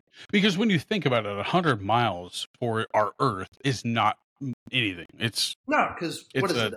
on the map. It's literally a, the size of a, a cuticle, like if that. Like a hundred miles is nothing. So like to to be able to do the math for that, like math has to be perfect. Yeah, Earth is Earth is seven thousand nine hundred twenty six miles across. That's its diameter. Well, di- uh, is that? di- Yeah. Okay. I was like, yeah, that's its diameter. Almost across eight 'cause you thousand might get the flat earthers. The flat So, earthers that come after you. Like, see, you A said across. miles is nothing. But Right. just with It's- a measurement of hundred miles, you can calculate the curvature of the Earth based on the shadow that's Right. cast. based on geometry. Yep. Good old math. But I mean, those that's the conspiracy that I'm like, come on, man. You if you don't know a if you don't know a pilot or if you've never flown in a plane or if you've never if you don't know anything about gravity, like A lot just of this is just people like that don't embrace math. That's all there is to it. I don't embrace math and I still believe the earth is round, bro. I mean, like there's not enough I see why people would go down that down that road because we still have people going down the road of like other conspiracies that Oh, yeah. really hold no weight. But I mean, If if like I said, if flat Earth is their national treasure, like feeling in their brain, by all means, go have at it. No, I'm no. I, am not going to make anybody change their mind. That point because it's not. I'm not going to change It's anybody's not mind. It's not harmless. I'm not saying that it's not harmless. I didn't say that it wasn't harmless. I'm saying if they want to believe that, but not pressure, like don't pressure somebody else to believe that because you, I mean, you're getting into a, I guess, in the in How the realm of like, though? Um, If you believe that, how could you go around not pressuring other people to believe it too? That's the problem. well, kind of like this. I'm not if I know somebody's a flat earther, I'm not going to bring it up. I don't want to hear it. Well, sure. That's because you don't want to talk about it. You don't want to hear the But that's my- but that's my point. One one one thing reasoning is is that I don't have enough uh vocabulary to almost give you all the reasons of why the earth is round. Not only do I not have the vocabulary, I don't have the mathematic knowledge to tell you why. Yeah. I just I just know I just know. I mean, I know I know pilots like you and I've Right. said. Like I know You're pilot. like, Like, I'm not gonna I'm not gonna win this debate because I don't prep like you do. Uh Right. and I have no desire to be in that debate. Right. This is not an NFL stat. This is I mean You can Google an NFL stat. Like if you Google wh- whether Earth is round or flat, like I wonder how many like how many answers you end up getting. Because Google Funny is thing about that is, man, like we've got pictures. We've got evidence. we've been to space. Not enough. I guess. Twilight Zone, man. That's what it is. Uh, Did you have any more conspiracy theories, or you want to talk about sports? I'm sure there's conspiracy theories oh, in sports, kind of like how the NFL is rigged. the script, bro. That's been the that's been a funny thing. I really like. It. I that. enjoy it. I enjoy it. Um, oh, That's a fun man, the conspiracy theory that wrestling's fake. That one's got me laughing. Y'all, September 23rd, you don't want to miss it. Heartland Championship Wrestling, HCW, is traveling to the air capital of the world. That is Wichita, Kansas. And they are he- putting on a main event called the Air Capital Brawl at the Osage Recreation Center. Uh, man, it's going to be a blast. It's it is their first show in Wichita, I believe. Uh, doors are going to open at five. That bell rings at six. Dude, get out of my face. Uh, I'll put you. I'll put you in the squared circle, and you and I go toe to toe. Ah, all right. Anyways, the Air Capital Brawl, Osage Rec Center. Doors are going to open at five. Bell rings at six. General admission is twelve dollars. Premium admission is going to be fifteen dollars. Uh, and then for thirty-five dollars, you can do VIP. Now VIP is going to be the best you can get. Get you front row seats. Get you in the door early. Get you uh, first to the gear. First to meet wrestlers. All that cool stuff. So VIP is the way to go. Um, be sure to follow HCW on Facebook for um, upcoming match announcements, future shows, and honestly, a heck of a fan base, y'all. It's easily one of the fastest growing. Uh, they do a lot of special announcements. Uh, HCW, they jump on with the uh, the I seventy hot tag. Uh, that's another podcast that they're on regularly talking about wrestling. So make sure you follow them on socials and make sure you check out the Air Capital Brawl on September 23rd. So there you go. And for the listeners that aren't uh, from Kansas, if you're from Texas, uh, we've got a few listeners out of Texas that I know of, some out of uh, Iowa. If you don't know anything about the uh, town of Wichita, Kansas, that is not only where the air capital brawl is going to take place, but it is also the air capital of the world. So I'm assuming that's because like almost every intersecting flight, I think it has something to do with flights and stuff like that, and also the military bases that come out of there. So Air Force Base is there. Boeing you have uh, Boeing is based uh, out of there. Is Boeing? I don't think Boeing's out of there no more. They're out of uh, Seattle, I do believe now, because they sold out. So it's uh, Cessna is out of there, or no, No, Cessna, right? Still in Wichita, bro. Cessna. Cessna is the one that is based out of Seattle now, I think. One of those two. But anyway, it's it, the name ties in pretty well with where they're located. And yes, I do believe they are their. It is their first show in Wichita, but it's also their uh, first show within an hour driving distance of where they're centrally located at a Hutch. So that is cool. So, but don't be late. Like he said, uh, check out their Facebook. It is from what I can see, sitting on the other side of a screen or a keyboard, it is one of the largest fasting chan- uh, Facebook uh, pages that I've ever seen, personally. That It's a blast following too. for a There's lot so of much people. smoke on there. They also have another page, I think, attached to it called uh, the HCW Locker Room, the Wrestlers Locker Room. I wonder if that's like uh, more one-on-one information with individual wrestlers. I just started Could following that, so I'll see what it's all about. So maybe next week I'll be able to give you some more information. Be nice. November one.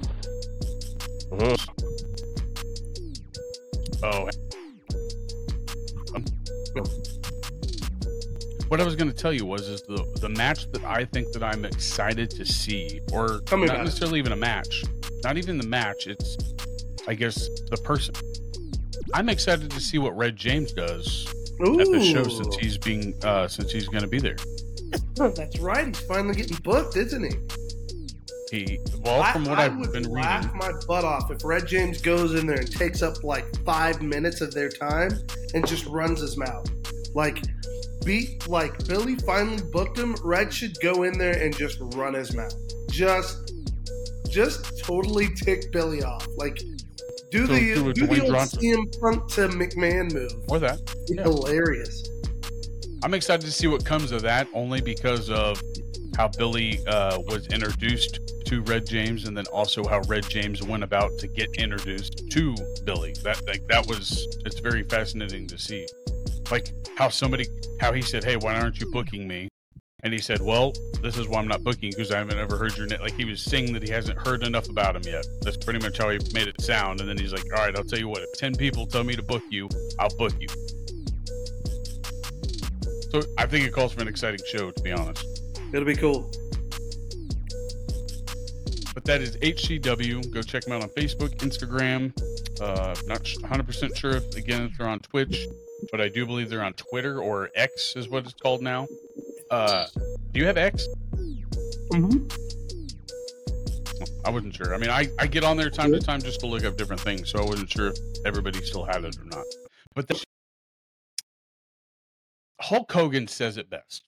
Hulk Hogan has always said it best, and I I mean I've watched a few interviews with him. I've watched podcasts.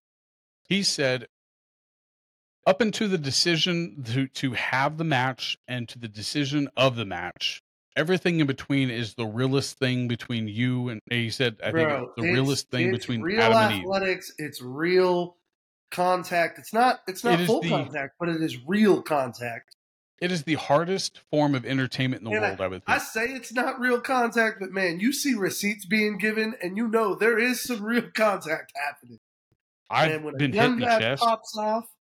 Uh, what did I watched a video the other day of the Royal Rumble where uh, like uh, gosh, who was it? Somebody was just getting worked over with flair chops. It was like Hardcore Holly and a couple other dudes was just working this kid. It They was- don't call was, flair uh, chops for no reason. It was the kid who won Tough Enough and didn't stay uh, in WWE for very long. Daniel something, I think. Oh, uh, um, Daniel Bryan. No, not Daniel Bryan. I was gonna say I was. I didn't think he was in Tough Enough, but that's the only Daniel I know. No, this was a young guy He was in Tough Enough, but he had an attitude and he didn't last long in the. WWE. Oh, he didn't. Okay, when you said he was in the, I thought, you, I thought you were saying he was still in the WWE. No, no, he didn't last long. Like, there's there's so many. Like, I wonder if they have a book on conspiracy of sports. Like, that would be fun to read. Like, NFL is number one conspiracy is that the NFL has a script. Which is it possible? Of course, it's No. possible. It well, mm. I'm not saying that it's not. I will never deny that it's not. Here's Never the thing: will I there's deny so that. many, there's so many variables. No, okay. Now the script thing, It's I'm not saying that it's to not. Say, it's one thing to say a game's influenced. It's Yes, thing that's where I was going to go with this. Yeah, Okay. Influenced, 100% possible. Scripted, not possible because Mm. of from the get go the coin toss. That right there, you can't you can't script that like unless you know like which way the coin's being tossed. Like, can you script a coin toss? I don't think you can. can't script a coin toss. You can't script what Patrick Mahomes does once he's outside of the pocket. There's just some things you Can't can't script what. Tom Brady did in his career. Like no other quarterback. No. I think a decent amount of that was scripted. Somebody wrote a note and said, "Tom, take the air out of the footballs." But like you said, influenced. Did he do shady things? not Of course. Of course. He did shady stuff. But did he how many Super Bowls did he win? More Dude, than any other quarterback will. That's all there is to it. Cheat to win. If you ain't cheating, you ain't winning. That's Tom Brady's philosophy. He he was an Eddie Guerrero fan. And he only got suspended like three games. I mean, he who really lost there? Because the year that Brady he came back, Viva la raza. I mean, but but but sports conspiracies, I I could see that just being a, a podcast of its own. That would be so fun.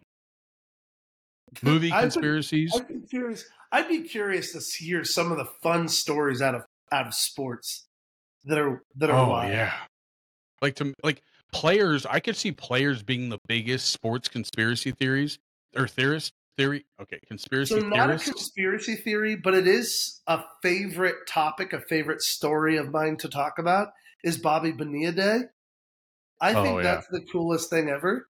Uh, and to me, it's one of the coolest. Like it's it's a great part of baseball history, in my opinion. Not a conspiracy, obviously, but no, because he's obviously cool, getting paid. Contract negotiation, and the fact that it rolls around every year, we all get to be like, "Happy Bobby And- Bonilla Day." and no no other sport has anything like that or has No. anything that's happened like that. No, God no. Could you imagine if NFL teams were still playing player, still paying players from like I'm pretty sure one of the teams is still still paying Ken Griffey Jr. Let me double check that. I'm pretty sure that's the case. Yeah, it's the uh I think it's the um oh crap. Is it the it's not the White Sox. It's uh the Reds? Reds. okay. Okay. He retired in 2010. And that's only Ken Griffey 13 years Jr. ago. The kid is still making three and a half million. because of a contract they signed. I mean, and 82 all million. that did was oof, Oh man, over. that's so funny. That's their and budget. now, if he passes away, does his does his uh, signed like a his family? nine-year, 112.5 million deal, and it deferred So is payments Patrick Mahomes gonna be doing that? 2009 to 2024. Do you think Patrick Mahomes would be another Patrick Mahomes day type thing? I mean, Dude, if Patrick could secure a deal like that, that would be so amazing. I would love to be paying Patrick. Well, maybe not because of the salary cap. That yeah, baseball is able to do it because the salary cap is not there. The salary cap is the issue. I wonder if there's any other. Now, uh, does hockey have a salary cap? I'm not sure. Like, I've never really googled it. Sure. but like other sports are like you don't hear much money being tr- like traded between player and uh, i guess organization because of them not being as popular now Mhm. basketball that might be another story but they have a salary cap but that salary cap is almost unreachable with the way that they've been paying their players Sure. it's pretty crazy and they they can sponsor I gotta pause for a sec. I need to go to the bathroom. So enough of conspiracy theories. Even though we love them and we enjoy, I guess, appreciating possibilities is really a short way of putting it. Let's talk about the NFL kickoff being 14 days out, Oh my, I'm so excited. Let's and it's go. your Chiefs. Chiefs square off with the Lions, I do believe, at Week One. Yeah, that's gonna be a good game. That could be a. T- I think it's going to be tougher than a lot of people think because the Detroit Lions are for sure a, uh, I guess, franchise that is looked down upon for being bad at protecting their quarterback, bad at Yeah. drafting uh, yeah, players. they don't have a great track record, but man, this team Right. is good. They are Dan good. Campbell. Dan Campbell has brought the lightning. I think. I think he's not only brought excitement to the organization, but then, as an organization, they too have brought excitement by making trades that like they don't normally make. They're stirring up the pot and they're putting themselves on the map where they should be. They have a pretty stout defense, and I think it's gonna. I think they're gonna put some pressure on us early that we're gonna have to account for and adjust for. I think They're, going to really test out your offense. Yep. They're going to test the offense, and another thing is that I mean the Chiefs defense isn't always known for being the greatest defense ever, but they've known for being uh uh like in postseason, they're known for being consistent. Like they Yep. consistently make stops when stops need to be made. But that's what's gonna I think that's what it's gonna come down to is it's gonna be I think it's gonna be a high play defensive game.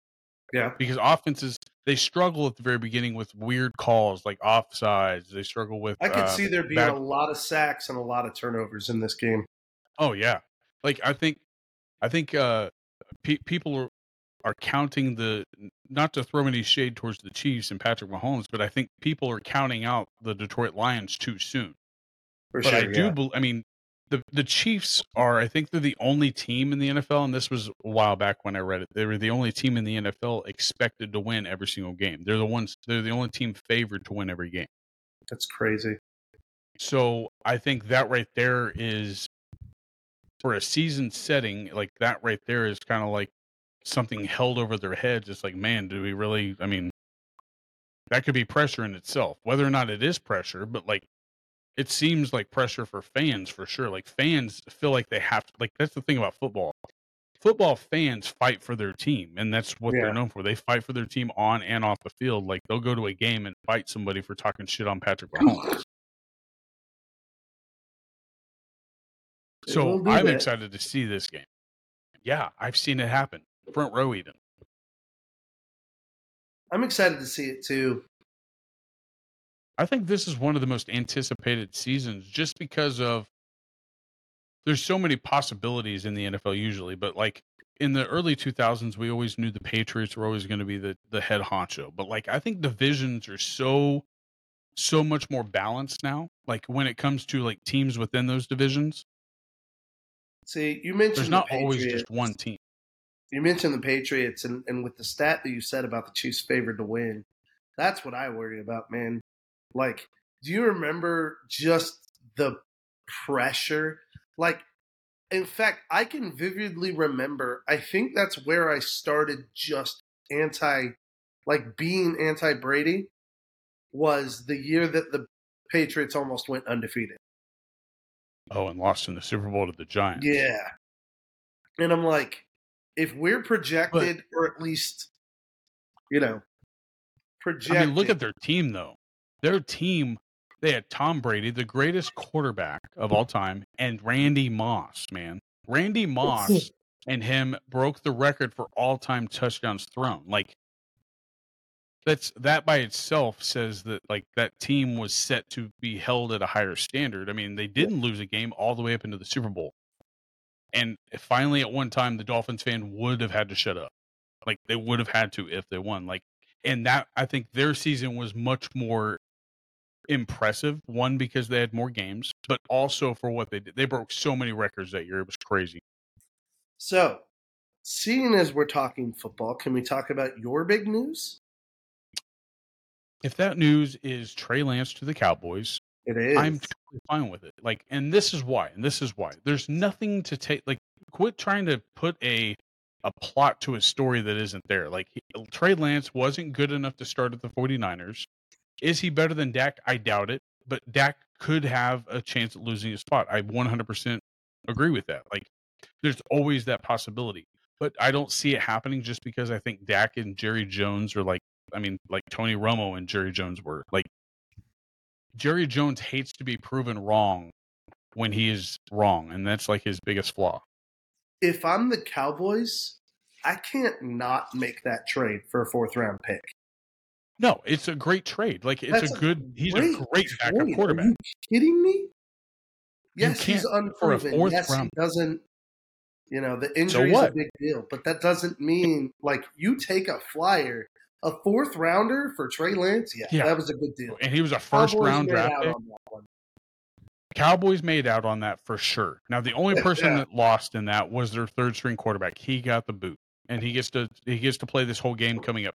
That's and I think his last name's Grier. I'm not familiar with him, but all that all that does is to tell you how like how much like the Cowboys were definitely looking out for the health of Dak Prescott first of all. First and foremost, he's not known to always be healthy. He gets hurt usually within the first four or five weeks of the season, and then they need a backup. Cooper Rush proved it last year in week one. Cooper Rush came and showed out for he showed out to the the NFL world with what he can do as a backup quarterback. There's nothing to say that Trey Lance will not succeed, well, that he can't succeed as a backup quarterback. And I think having the wide receivers the Dallas Cowboys have, I think that's only going to be better for. Him. It's pretty impressive. Like, tell you what, is he a bad quarterback? I can't say that. It was not fun watching Deshaun Watson throw to Amari Cooper today. I mean, last year is when he went, so I mean, like, I wasn't. Amari Cooper was great for when we needed him, but It was good. CeeDee Lamb is a is a more versatile wide receiver. Like he oh, sure. he's bigger, he's faster, he catches the ball better. Amari Cooper is he's older, he gets hurt easier, he can't run routes like he used to. Do you know who you need to watch this year Uh, on the Chiefs? do you want me to guess by position? Oh, on the Chiefs, yeah. your backup quarterback, your backup quarterback, Who? like Which one? uh the uh the one that starts with a B, your third string. oh, I think he's your Buechele. third string. Buechele. Like he He's is good. impressive. He like if he was our backup quarterback over over Trey Lance, I think I would still be fine with it Yeah. because he's so mobile. It's it's impressive even because our- I never heard of him. Even our fourth string Oladokun, he was he was showing up, man. He was making some plays. No, but uh watch Justyn Ross, dude, that Clemson receiver that we have that's finally Oh, yeah. healthy. Dude, he made a sick catch. Was it as impressive as uh oh what was that? Oh, it was the Steelers uh the Steelers No. wide receiver, the one handed catch. No, that was crazy. Pickens. No, Pickens' catch was Yeah. solid. Yeah, no, not quite that good. But Justyn Ross caught caught one for a touchdown today that was pretty good. It's good. Did they win today? Yeah, came back. So they're two and one, right? Mm, yeah, maybe. Yeah, I think they've only lost one. They beat last week. They beat uh who they play? The Jets? Or no, they didn't play the Jets. I don't remember who they played, but anyway, I do believe last week they won because that was a week that you were trying to get the game. And week uh preseason week one they didn't win. I they think it was a played the close game, Saints but lost. Yeah, th- and and let's talk about the Saints. The Saints have a uh, more than possible, uh, a more than willing quarterback to to take somebody to either a postseason or even an NFC Championship, given he stays healthy and he has his options open for pass, running, and all that. Like the Saints are not ever going to be what they used to be with Sean Payton, but I do believe that they have the talent on there. They're kind of like the Cowboys. The Cowboys have had all this talent for so many years, but nothing to show for it. Alvin Kamara is, in, I think he's injured or he got no, he got uh, suspended got for suspended, however many yeah. games. Yeah. So that's a hurt. That's a hit towards them. But when he's in the game, he's when it's the Saints versus Tampa Bay, like the past few years that they played, they've broken like defense. Like the defense haven't hasn't shown up at all, and they've broken like so many passing records. It's crazy. So we'll we'll go to see about that. But Trey Lance, I think I I'm 100 percent behind the, the the deal. One, we won with that deal with giving just a fourth round pick because he's worth more than that, and he has and he hasn't shown yeah, what he's he's absolutely capable worth more than fourth round. Sure. But the only thing that we lost in the whole thing was i guess two things a fourth round pick and our third string quarterback who i still i, I don't think i've seen him play his well, last name's like Grier mean Pryor. you guys won't bump him to the practice squad. no he's er, getting traded to another team Oh, They- already said it Okay. yeah yeah they traded him but one of the other like one of the other rumors that i read about and i did actually click on this one and it comes out that it is true that mariota's probably getting cut Really? Yeah, like that's like the big headline in Eagles news. Like it doesn't surprise me, especially after watching what happened last year in, in that quarterback doc or mini series or whatever it is. Yeah. Like I think he's I think he's we'll probably be seeing him behind a desk on Monday night football or something like that before too long. Because I don't think that I don't think that uh being a journeyman isn't his goal in life at all because that sh- he showed that being at uh where was he at the Raiders that year with uh who was that Yeah, it was yeah, he was at the Raiders. Yep.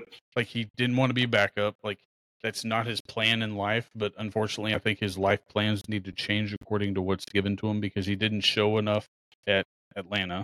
Yeah, I don't know that I he mean- has the caliber to be a starter. Now, if he was drafted number one teams that would- overall, like the year that he got drafted, like if he was taken to the Tampa Bay Buccaneers, would things have changed for him? Would that have been a different fit? I mean, he went I to a bad so. team to begin with. He went to a bad team to I begin think with. so, and I think that's why drafts matter so much, man. Where you go, Oh, they do. I also think it's it's it's why you see guys like Eli refuse to go to a team because they recognize that it will kill their career. I mean, and the decisions that a quarterback makes is obviously planned out to a T. Tom Brady did it. Eli Manning did it. Uh, I mean, how many? Uh, Joe Montana did it. Like, granted, he didn't necessarily have the the greatest outcome after being traded, but he still took the Chiefs to their last playoff uh, win, wasn't it? Joe's Before funny to me because Joe consistently says he should have came back. Joe consistently says who he should have came back because he could have taken the Chiefs to a Super Bowl, and he's right. I mean, he went to the wasn't it like the the divisional championship? Yeah, no, we, we got all the way to that. the we got all the way to the AFC Championship and lost. oh, in '92. I think so. Yeah, that, I mean that was the last time and that you guys were in the 83, yeah. playoffs before recent. Yep. I mean that's Joe Montana was one of those. I mean, mm-hmm. so many quarterbacks have their their decision has has panned out for them in such a way to where like they've succeeded with their decision. So Tom Brady, example number one, he won a Super Bowl his first year back. That right there speaks. I mean, it speaks more than words right there. I mean, Peyton Manning, second year, mm-hmm. went to two Super Bowls in a row. Crazy. I'm excited for this NFL season. And then the other thing that I'm also excited about is that I think that our division is getting a little bit harder with the Giants making defensive moves. Like they got the Cardinals linebacker. Like that dude. Okay. Not many people have any faith in the Cardinals, nor do I. But that defense has always been there. And that's one of their, I guess, foundations for what they've done. Like they had they had uh Honey Badger there before they traded him to the Chiefs, wasn't it? When he there? Uh, Like that No. defense has always been good. I thought he, He was, was at the the Cardinals, went to the Chiefs. He's with the Te- oh, he went from the Cardinals to the Texans, or was he ever at the Cardinals? I don't think he was. I thought he was drafted by the Cardinals. Okay, I could be wrong. Maybe he was. I don't know. I mean, they've had, I mean, they've had like co- their cornerbacks. Like I think one of the corners that they had that are now is now at Miami. Like just that that defense is getting pulled apart one by one, like a Jurassic Oh, Park yeah. movie. It's crazy. they had Patrick Peterson. They had yeah, they had a lot of big names. and this linebacker is just going to make our division with the Cowboys. And I mean, there's nothing bad about the NFC East whatsoever, except for that the Redskins have a bad rep. But I think that your offensive coordinator is going to just add to the difficulty of us beating them every year. Like that is, they're not a bad team. They just haven't been led in the right way. I think. And it's uh, it just makes like this year is going to be one of the most difficult years that we've seen in football. Like with the AFC uh, East, that's going to be a crazy division. We've already done. We've already established that. All right, what are what are my odds that the Chiefs make the AFC Championship for a eighth straight time? Your Eighth straight AFC Yeah. championship. Are you sure Yes, about that? sir. Eight straight AFC championships. Pretty sure. Let me double check that. I don't think so. I don't think so. We've hosted it for five. Yeah, Maybe you've it's been not to eight straight. straight. Maybe it's seven in the last eight. Hang on. Oh well, I know that you guys went with um, Patrick Mahomes five of those seven, if it is seven. But what were the other two? I only know of one that um, what's his face was at, and that was his. Uh, So, I don't know. I mean, they've been to three Super Bowls in five years, won two of them. I just didn't think they go. I didn't think that they went to an AFC Championship the year before Mahomes took over. Yes, they did. Really? We did. Against we went with Alex and lost to the. Colts. In the AFC Championship? How did the Colts didn't go to the Super Bowl? No, that wasn't the AFC Championship. That was the That was the division game or the That was the uh, division was game. the uh yeah. What the heck? Alex Smith hasn't played in an AFC championship. Patrick Mahomes has been in every No, AFC maybe- championship for the Chiefs. Maybe no. Oh no, I said. What am I saying? Why did I say AFC championships? No, those are our division championships. Playoffs, you mean? We Oh, have okay. seven So straight division, division, okay. championships against That, the okay. AFC Now, West. That is more believable. we do have five straight AFC AFC, championship. championship appearances. yes, and lost three of those. Wait, five straight. Five Patrick straight. Mahomes was in all 5 we've of those. lost. We've lost two of those. One last year, and the year that they lost to the Patriots to go to the Super Bowl. Okay. Yes. Yep.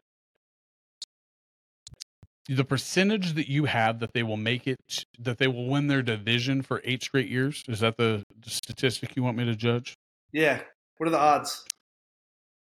they're pretty good because all the teams in that division are still i mean they're fairly new to either their coaching staff or to the team okay so the only thing that you have going against you is the seniority that they have on the chargers and the coaching staff that they have at the denver broncos that's the only thing i see being your difficult uh, i guess roadblock to a division championship is one the chargers for the seniority that they have and the i guess the the IQ on their team, and then the Denver Broncos. I think that quarterback. I think that the Sean Payton is gonna. I think bring the real Russell Wilson back to the surface.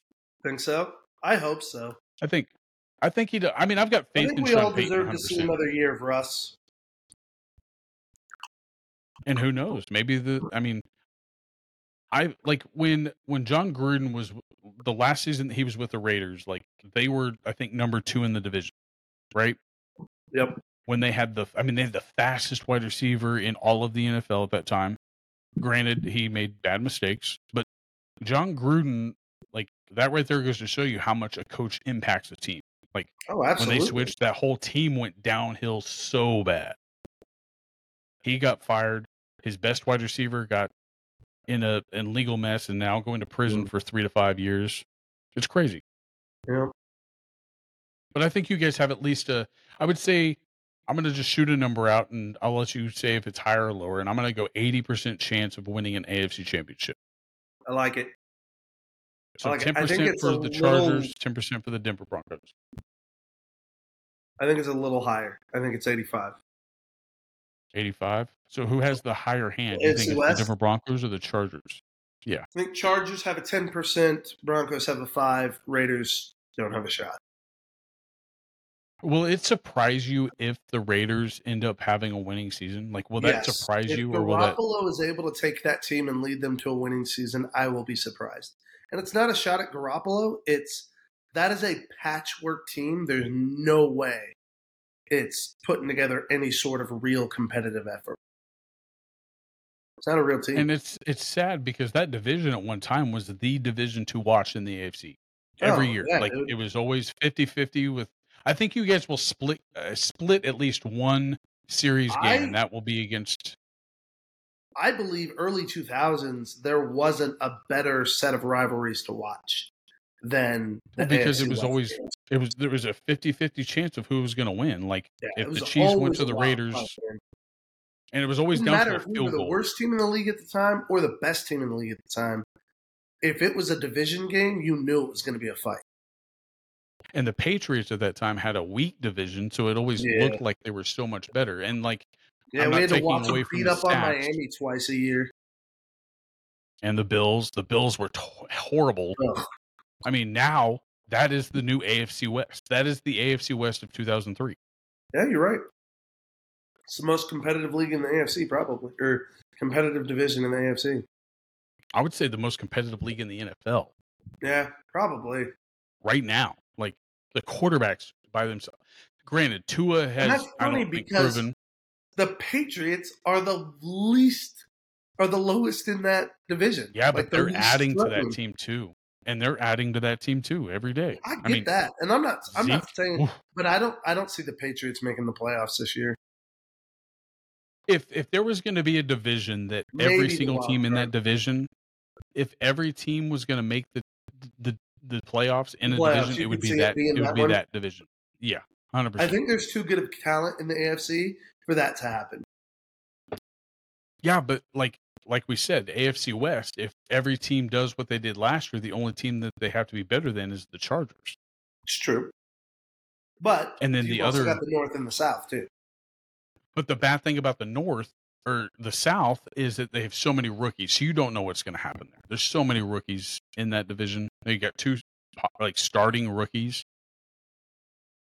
I don't see the NFC winning winning uh I guess okay. I don't want to say they're not going to win the Super Bowl. I'm just saying there's not a team better than any AFC team in the NFC. I will say that. I agree with that. But if it was going to come down to a Super Bowl or anything like that, that's when the any given Sunday effect is what we could call it is going to really kick in. I think the Sunday, the Sunday football, any given Sunday is like where that that matters the most is when that when the When you're on the field pool under the lights, rankings don't matter. At Not that at all. it's who wants it more. hundred percent. But what about? Have you heard anything else in the NFL? Like I, I try not to click on like we said, uh, clickbait. Like there's just too much, and I you don't know whether or not it's true. There's drama with Chris Jones right now, so there's all sorts of stupid rumors. Like one I saw that was just ridiculous was this notion that somehow we're going to trade Chris Jones to like Tennessee for DeAndre Hopkins and some draft picks. No, I to like Tennessee. oh, yeah. Yeah. I I don't think Chris Jones will sit out. I think he'll be there for week one. Um, I unfortunately am starting to believe that we won't have Chris Jones next year, though.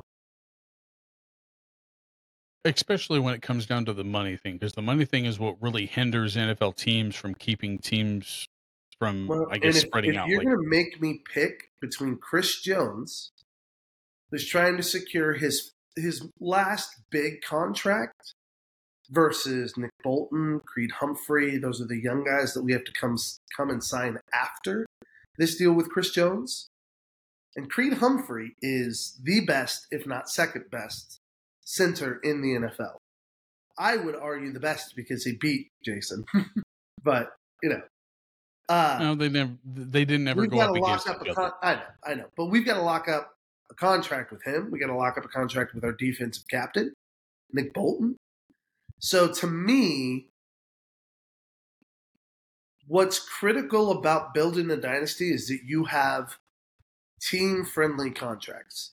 That you have contracts that are not trying to get you the most money, but rather trying to create income for you, stability for you, while also creating enough cap space to get other good players. Chris Mhm. Jones wants number one money, and Brett Veach won't pay it. and they and their their hands are tied. Their hands are tied when it comes to like like you said, creating But a team phil- it's philosophy. And if Chris isn't willing to come down from that, I think Veach will trade him.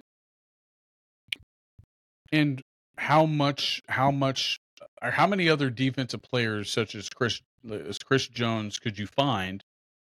In- whether Mm. it be in a draft or a seasoned player, I'm saying Mm, how don't many name, name the top no no no name the three the top three uh defensive uh inside linemen such as Chris Jones.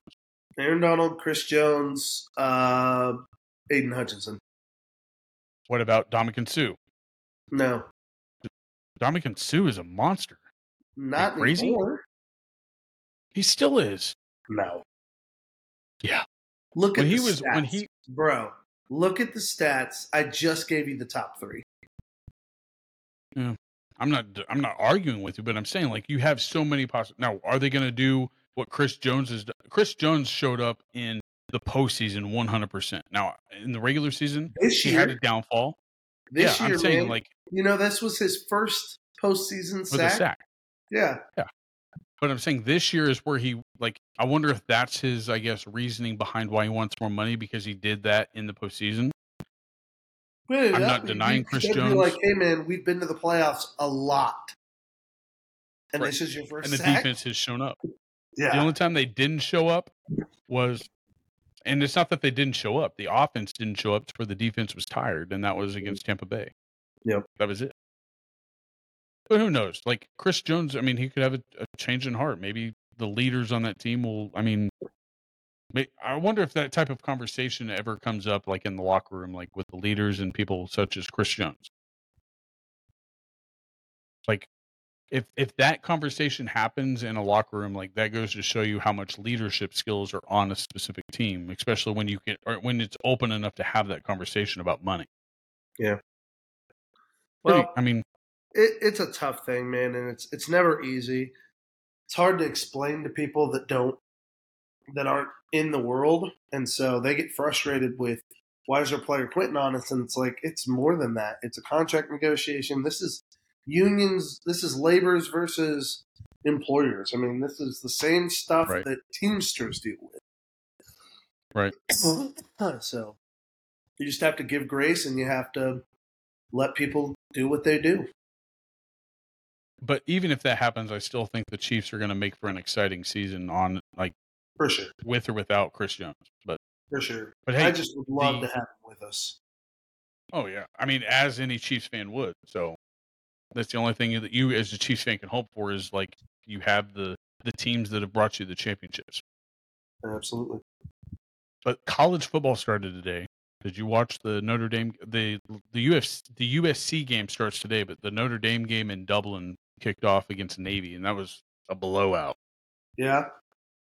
38 to 3 but the quarter uh, the quarterback tied the all-time uh, passing touchdown record for the for the school uh, this week Dang. and then their running back depth is like three deep and like all three of them i think had like close to over 100 yards it was insane granted they're playing navy but it's a it's a rival game i guess if you look at it through the eyes of a notre dame Like interesting. it was in Dublin. That's why it was so big. But then the USC game kicks off the day against uh, San Jose State, I think.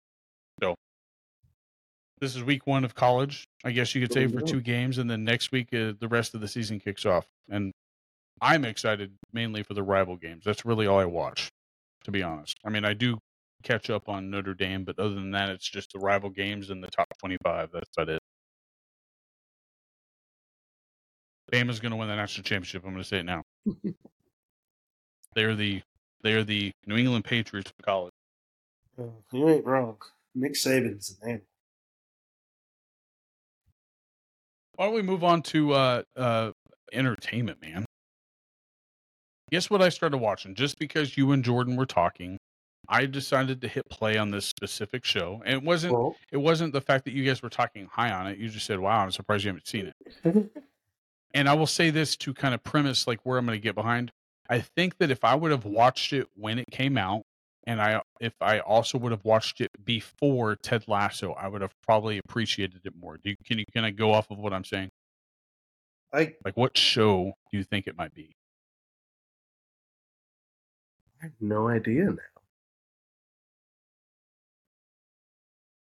What were we encouraging you to watch? Or at least surprised that you hadn't watched it yet. Well, Oh, it was one of those. Uh, I've never, no, I've never seen that. Never. Oh, it's a sports show. oh, sports. Oh, Mighty Ducks. No, Dude, I've seen that movie. This is a show. no. There's a Streaming on show. Netflix. Mighty Ducks Game? Changers. Yeah, it's good. Oh, oh, I've never heard of that. There's two seasons no. of it. We were we were talking about a hairstyle for Jordan, and you pointed out that he would love to have a hairstyle of one of the characters in the mo- in the show Friday Night Lights. Oh yeah. I started watching Friday Night Lights. It's not yeah, bad. that's I'm right. not you said you saying hadn't watched. I just started. I'm on watched that. season two. I'm halfway through season two. I'm not saying that it's bad. It's a good show. It's a good Oh, for I- what it I'm was back fan. then. I'm not a fan. It was. It's good. It's good for what it was. Like no, it's cheesy. it's not enough football. It's too much teenage drama. Right. I I I got bored with it. I stopped watching it. As would I, but like like, I acting. appreciate. I like the acting, but the show's so much more drama than it is football that I was like, Ugh. I I really enjoy the head football coach. I like him as an Yeah. actor and also what he portrays as a coach. But I also like the guy that you said Jordan would want his hair like because I don't know if you've ever seen this or not. Did you ever watch the um Waco miniseries that they had on TV. Mm-mm. It was on Amazon or it was on Netflix and then it moved to Amazon Prime. I highly suggest watching it. It's another one of those weird conspiracies like we were talking about. But the guy that uh, plays Riggins in the show is also the guy that plays um, the Waco the Waco uh, what's his name? Oh, Uh, he plays um plays David Koresh. uh, David Koresh? Koresh. David Koresh. Yeah. Okay. And he plays him to a T. Sounds exactly like he does in Friday Night Lights. Got that southern accent, Hmm. but like Yeah, Taylor Kitsch is cool, man. Like Jordan's Jordan's liked him for a while. and I've never heard of him up until I saw Waco, and then I was like, man, he looks very familiar. And then I, I, IMDb'd him, and it was the guy from Waco, and I really enjoyed the Waco thing because you really can't, you can't, uh, I guess, grasp like how much was done wrong during that whole Waco thing, and like it really kind of shows.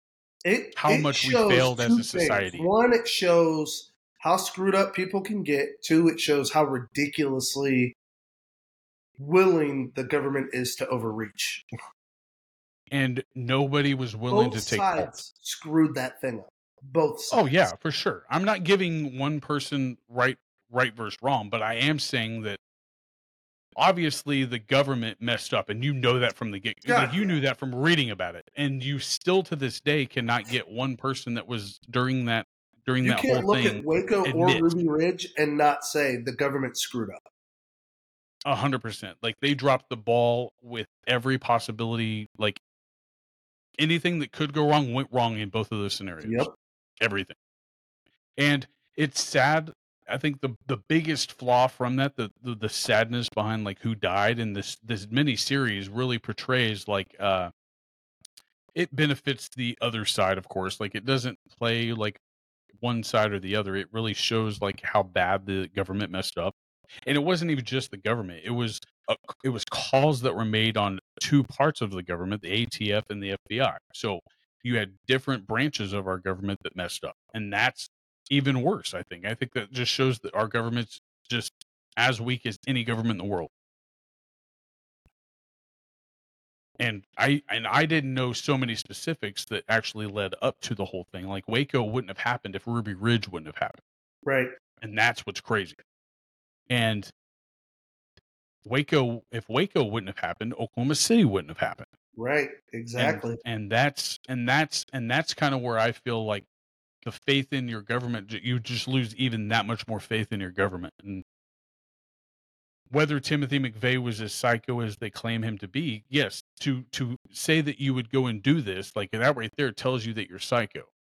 Whether or not you were trying to prove right from wrong or good from bad, evil from like like they all thought that, that it was religion based and like that right there like everything that happened like you don't see anything like that being taught in religion like it's like being a suicide bomber that's all it was like it was it was our version of being a suicide bomber just blowing up a nation it's it's crazy Yeah. but I did appreciate those. So I highly recommend watching Waco and then also watching Waco Aftermath. Was- they were both pretty good miniseries. Okay. Good to know. But I did start watching Friday Night Lights only because like you, you were kind of surprised that I didn't watch it. I just I knew that it was on the air, but the movie is way better. I was gonna say the movie was amazing, and I think for me it just kind of logically followed that because you guys loved the movie so much, I think I just assumed that you would watch the show. Because oh Yeah, my gosh, and I'm I- surprised I didn't. I mean, it came out the same year that we won I our senior year state football championship. always want to call you Boobie Miles. Me, Yeah. even though I lo- even though even though I loved working out at the time, and I didn't have God given talent. I'm just saying. I mean, I had to work my ass off. oh, it's funny. But hey, like this, th- that's the thing that I like about the streaming services is that they have so many possible like things that you might like. Kind of like if I didn't know about Ted Lasso from you guys, I would have probably never watched it. Right, right. And But that's also because you- it's yeah, on. Yeah, you get to recommend and, and show people their stuff and everything. Yeah, it's and cool. that's why I and that's why I kind of felt like if I would have watched Friday Night Lights during its time, I would have probably liked it more. Well- but Ted Lasso, I think, is like it holds every other sports series show to a standard, and you can't beat it. I agree. I agree. Um, And it's not a even movie about football. recommendation I'll throw out there because I watched it this week. Um, not for you because you would not like this movie. I thoroughly enjoyed it. Hold on, is this Um, Blue Beetle or Beetle or whatever? No, we did go see that. It was good too. Oh, okay. That's it. I would say that might be.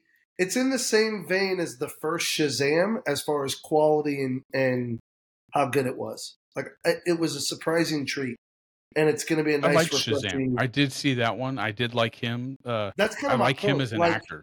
He was a nice change up, and he was his was a freshing take to DC. It was a breath so of fresh me, air with adding That's what Blue. Beetle is as well.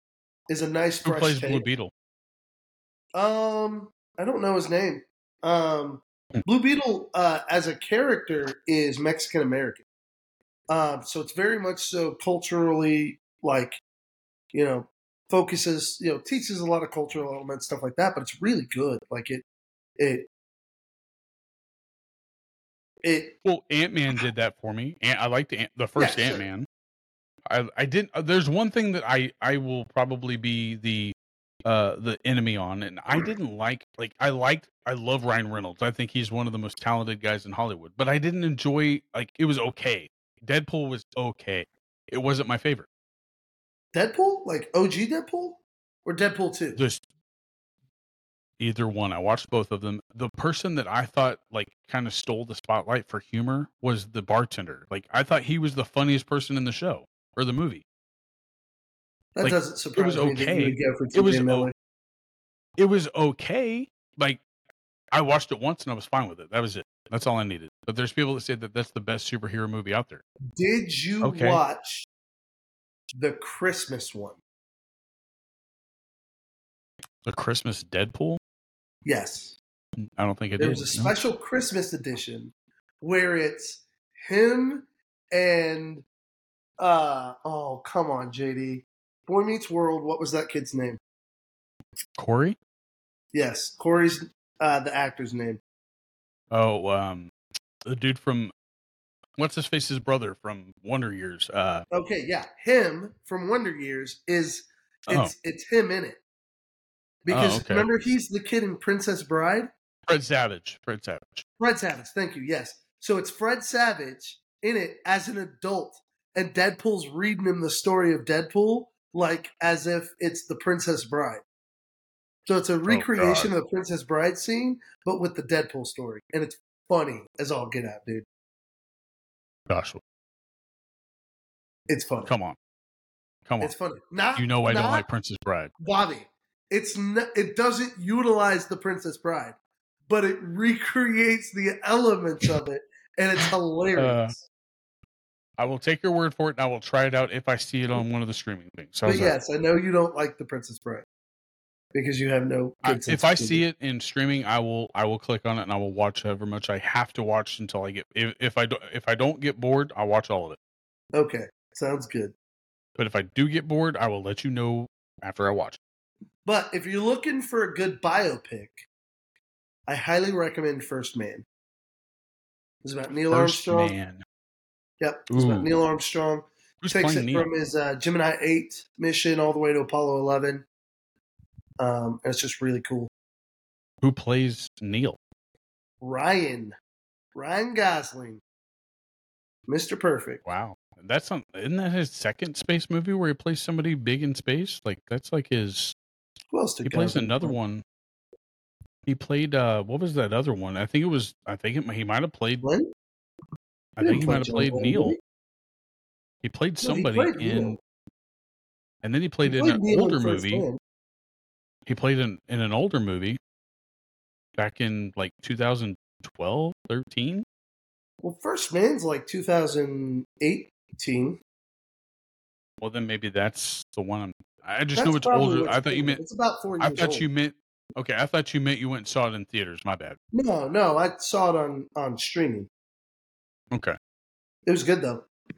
if that's the if that's the one then yeah there is one movie that i uh i'm kind of like intrigued by and that's the uh one about was it uh the russian in world war ii where he like slaughters all these Russians who try to mess with him. He was gold uh panning for gold, like in the movie.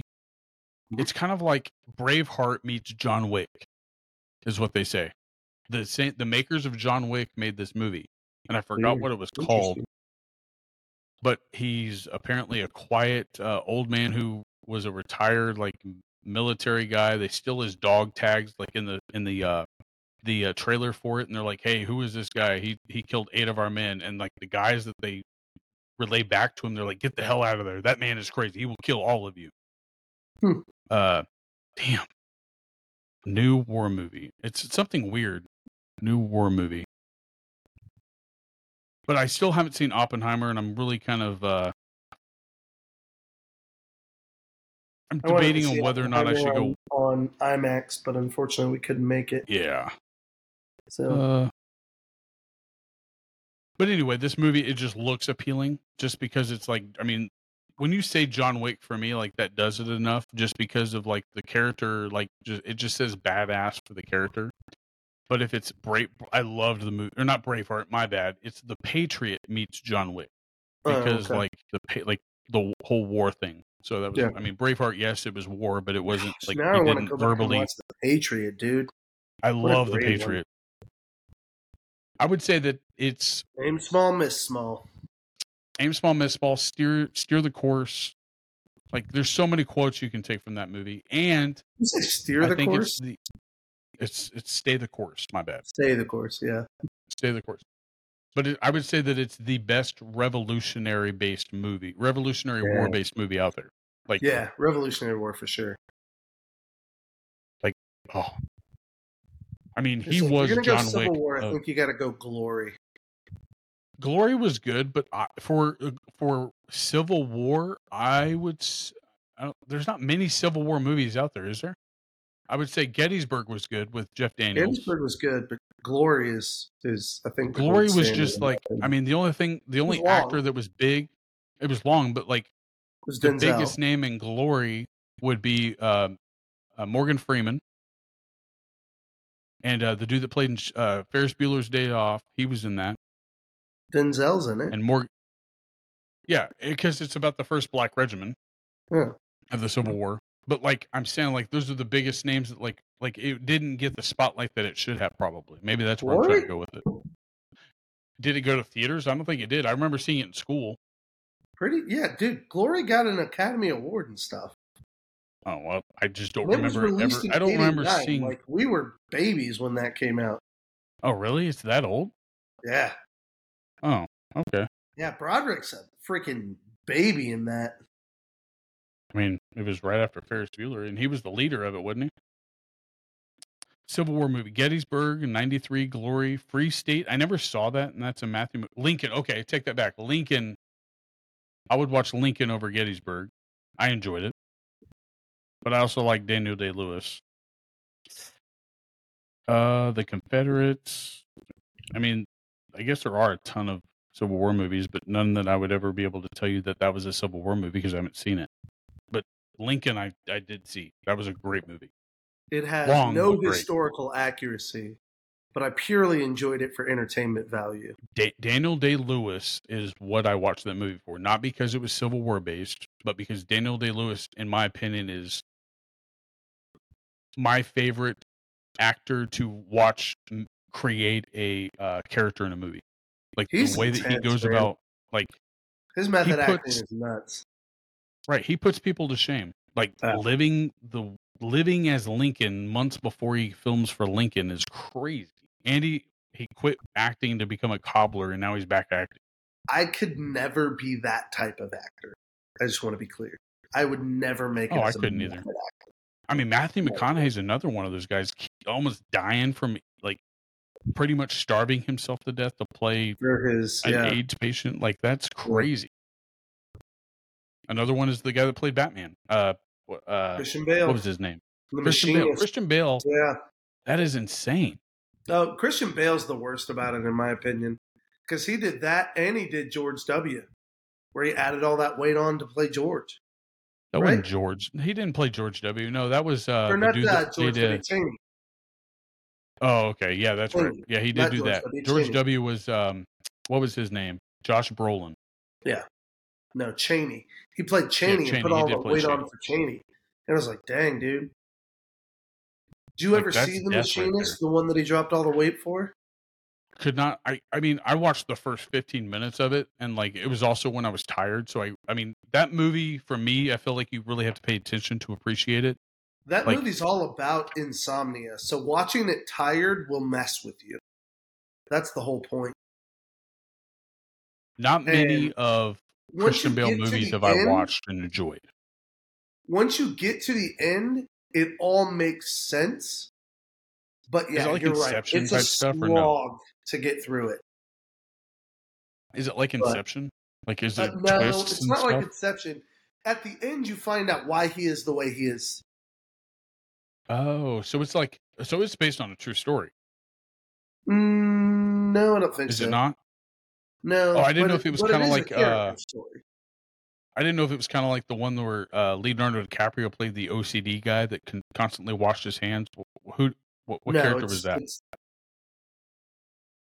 He was a don't know. pilot, aviator, the aviator. Yeah. Uh, Ha- Yeah. Howard Hughes. Yeah, the Yeah, Aviator. Howard Hughes. Yeah, Yep. yeah. That's one movie that I was kind of like, man, this dude's insane. But No, there's so many good movies out there that like actors and movies, but like I don't think that like our day and age, I don't think theaters are going to last another 10 years. I really don't. you don't think so? it's going to it's going to be like Blockbuster, man. They're going to be few and far in between and if there is a theater, it's going to be like a national monument that people are going to go see and it's going to be like a Warden or a Warden, a Warren or an IMAX. Like like the Cosmosphere, like that would be the place that I would want to go to watch a good movie like Interstellar. Yeah. Could you imagine watching that on their IMAX? Oh my I gosh. think I think IMAXs and drive-ins will have better would- shot yeah. than just your regular sure. movie theaters. Yeah, I agree with you on that. Yeah. Um. Uh, Yeah. Blockbuster just kind of missed out on the whole streaming opportunity with Netflix when they came out, and that's why there's it's only crazy one around. that Blockbuster had the chance to buy Netflix and didn't do Right. it. Yeah, they didn't do it because they didn't want to stream, or no, it wasn't the streaming thing. They didn't want to nail stuff, I think, because that's what they Yeah. were doing first, weren't they? Yep. They didn't think Like, it was a sustainable business model. Because if you think about it, Blockbuster didn't close that long ago. Like Yeah. Blockbuster closed. I want to say the last one, like Blockbuster hasn't closed. There's still an Right, they open still have the one-. Yeah, they still have the one, and I mean it's treated as a national monument in Oregon, I do believe. But the nostalgia behind it, like if you think about it, if somebody wanted to open up a place just called Blockbusters and like just let you rent old movies, I still think that that would be a killer business mo- model for somebody to open up an old Blockbuster store. Yeah. just for the nostalgia, or say it's just video games. But another one I'll miss is Hastings. That was legit. I loved Hastings. Hastings was cool because it was a media store. Like, Yeah, it wasn't just movies. You could go buy books there. You could go buy CDs there. Yeah. Gaming. I remember like, the CD stuff. store in the mall. Like I loved going to the CD store in the mall. We had a place in college uh, called Vintage Stock that I really liked because they had a bunch of stuff like that. We have a place in Hutch now that just opened called Permanent Record, and it's like a record store.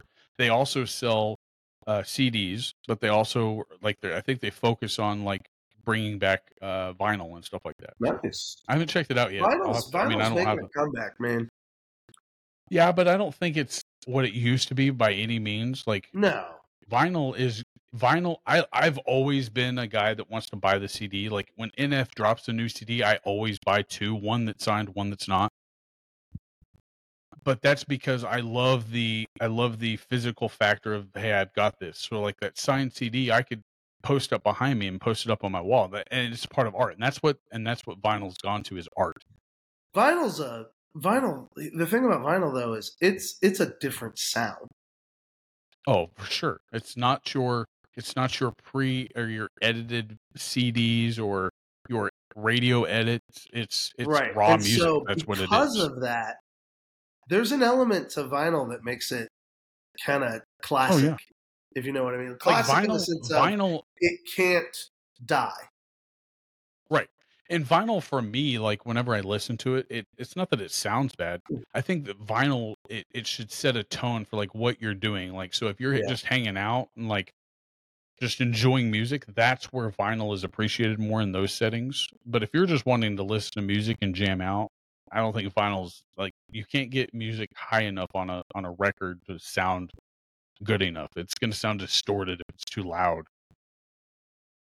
But I yeah, do certainly. I do mean, appreciate if a you're, couple trying for, if you're trying to create like a a concert in your house, you don't want vinyl. But if you're For sure. just listening and jamming out, yeah, vinyl's the way to go. So, I mean, radio is dying, but like I still appreciate radio shows. So, but hey, man, we've been going a while, we have. but we, I mean, we still have a little break in between, but it was still fun, and I'm glad we knock out those all those things before. That way, we have time to appreciate, and then we don't have to like make time for it. So, Absolutely. but I love you, I love you too. and we will plan for next episode. Absolutely. I love you. Love you too. Talk to you later. Bye. Bye.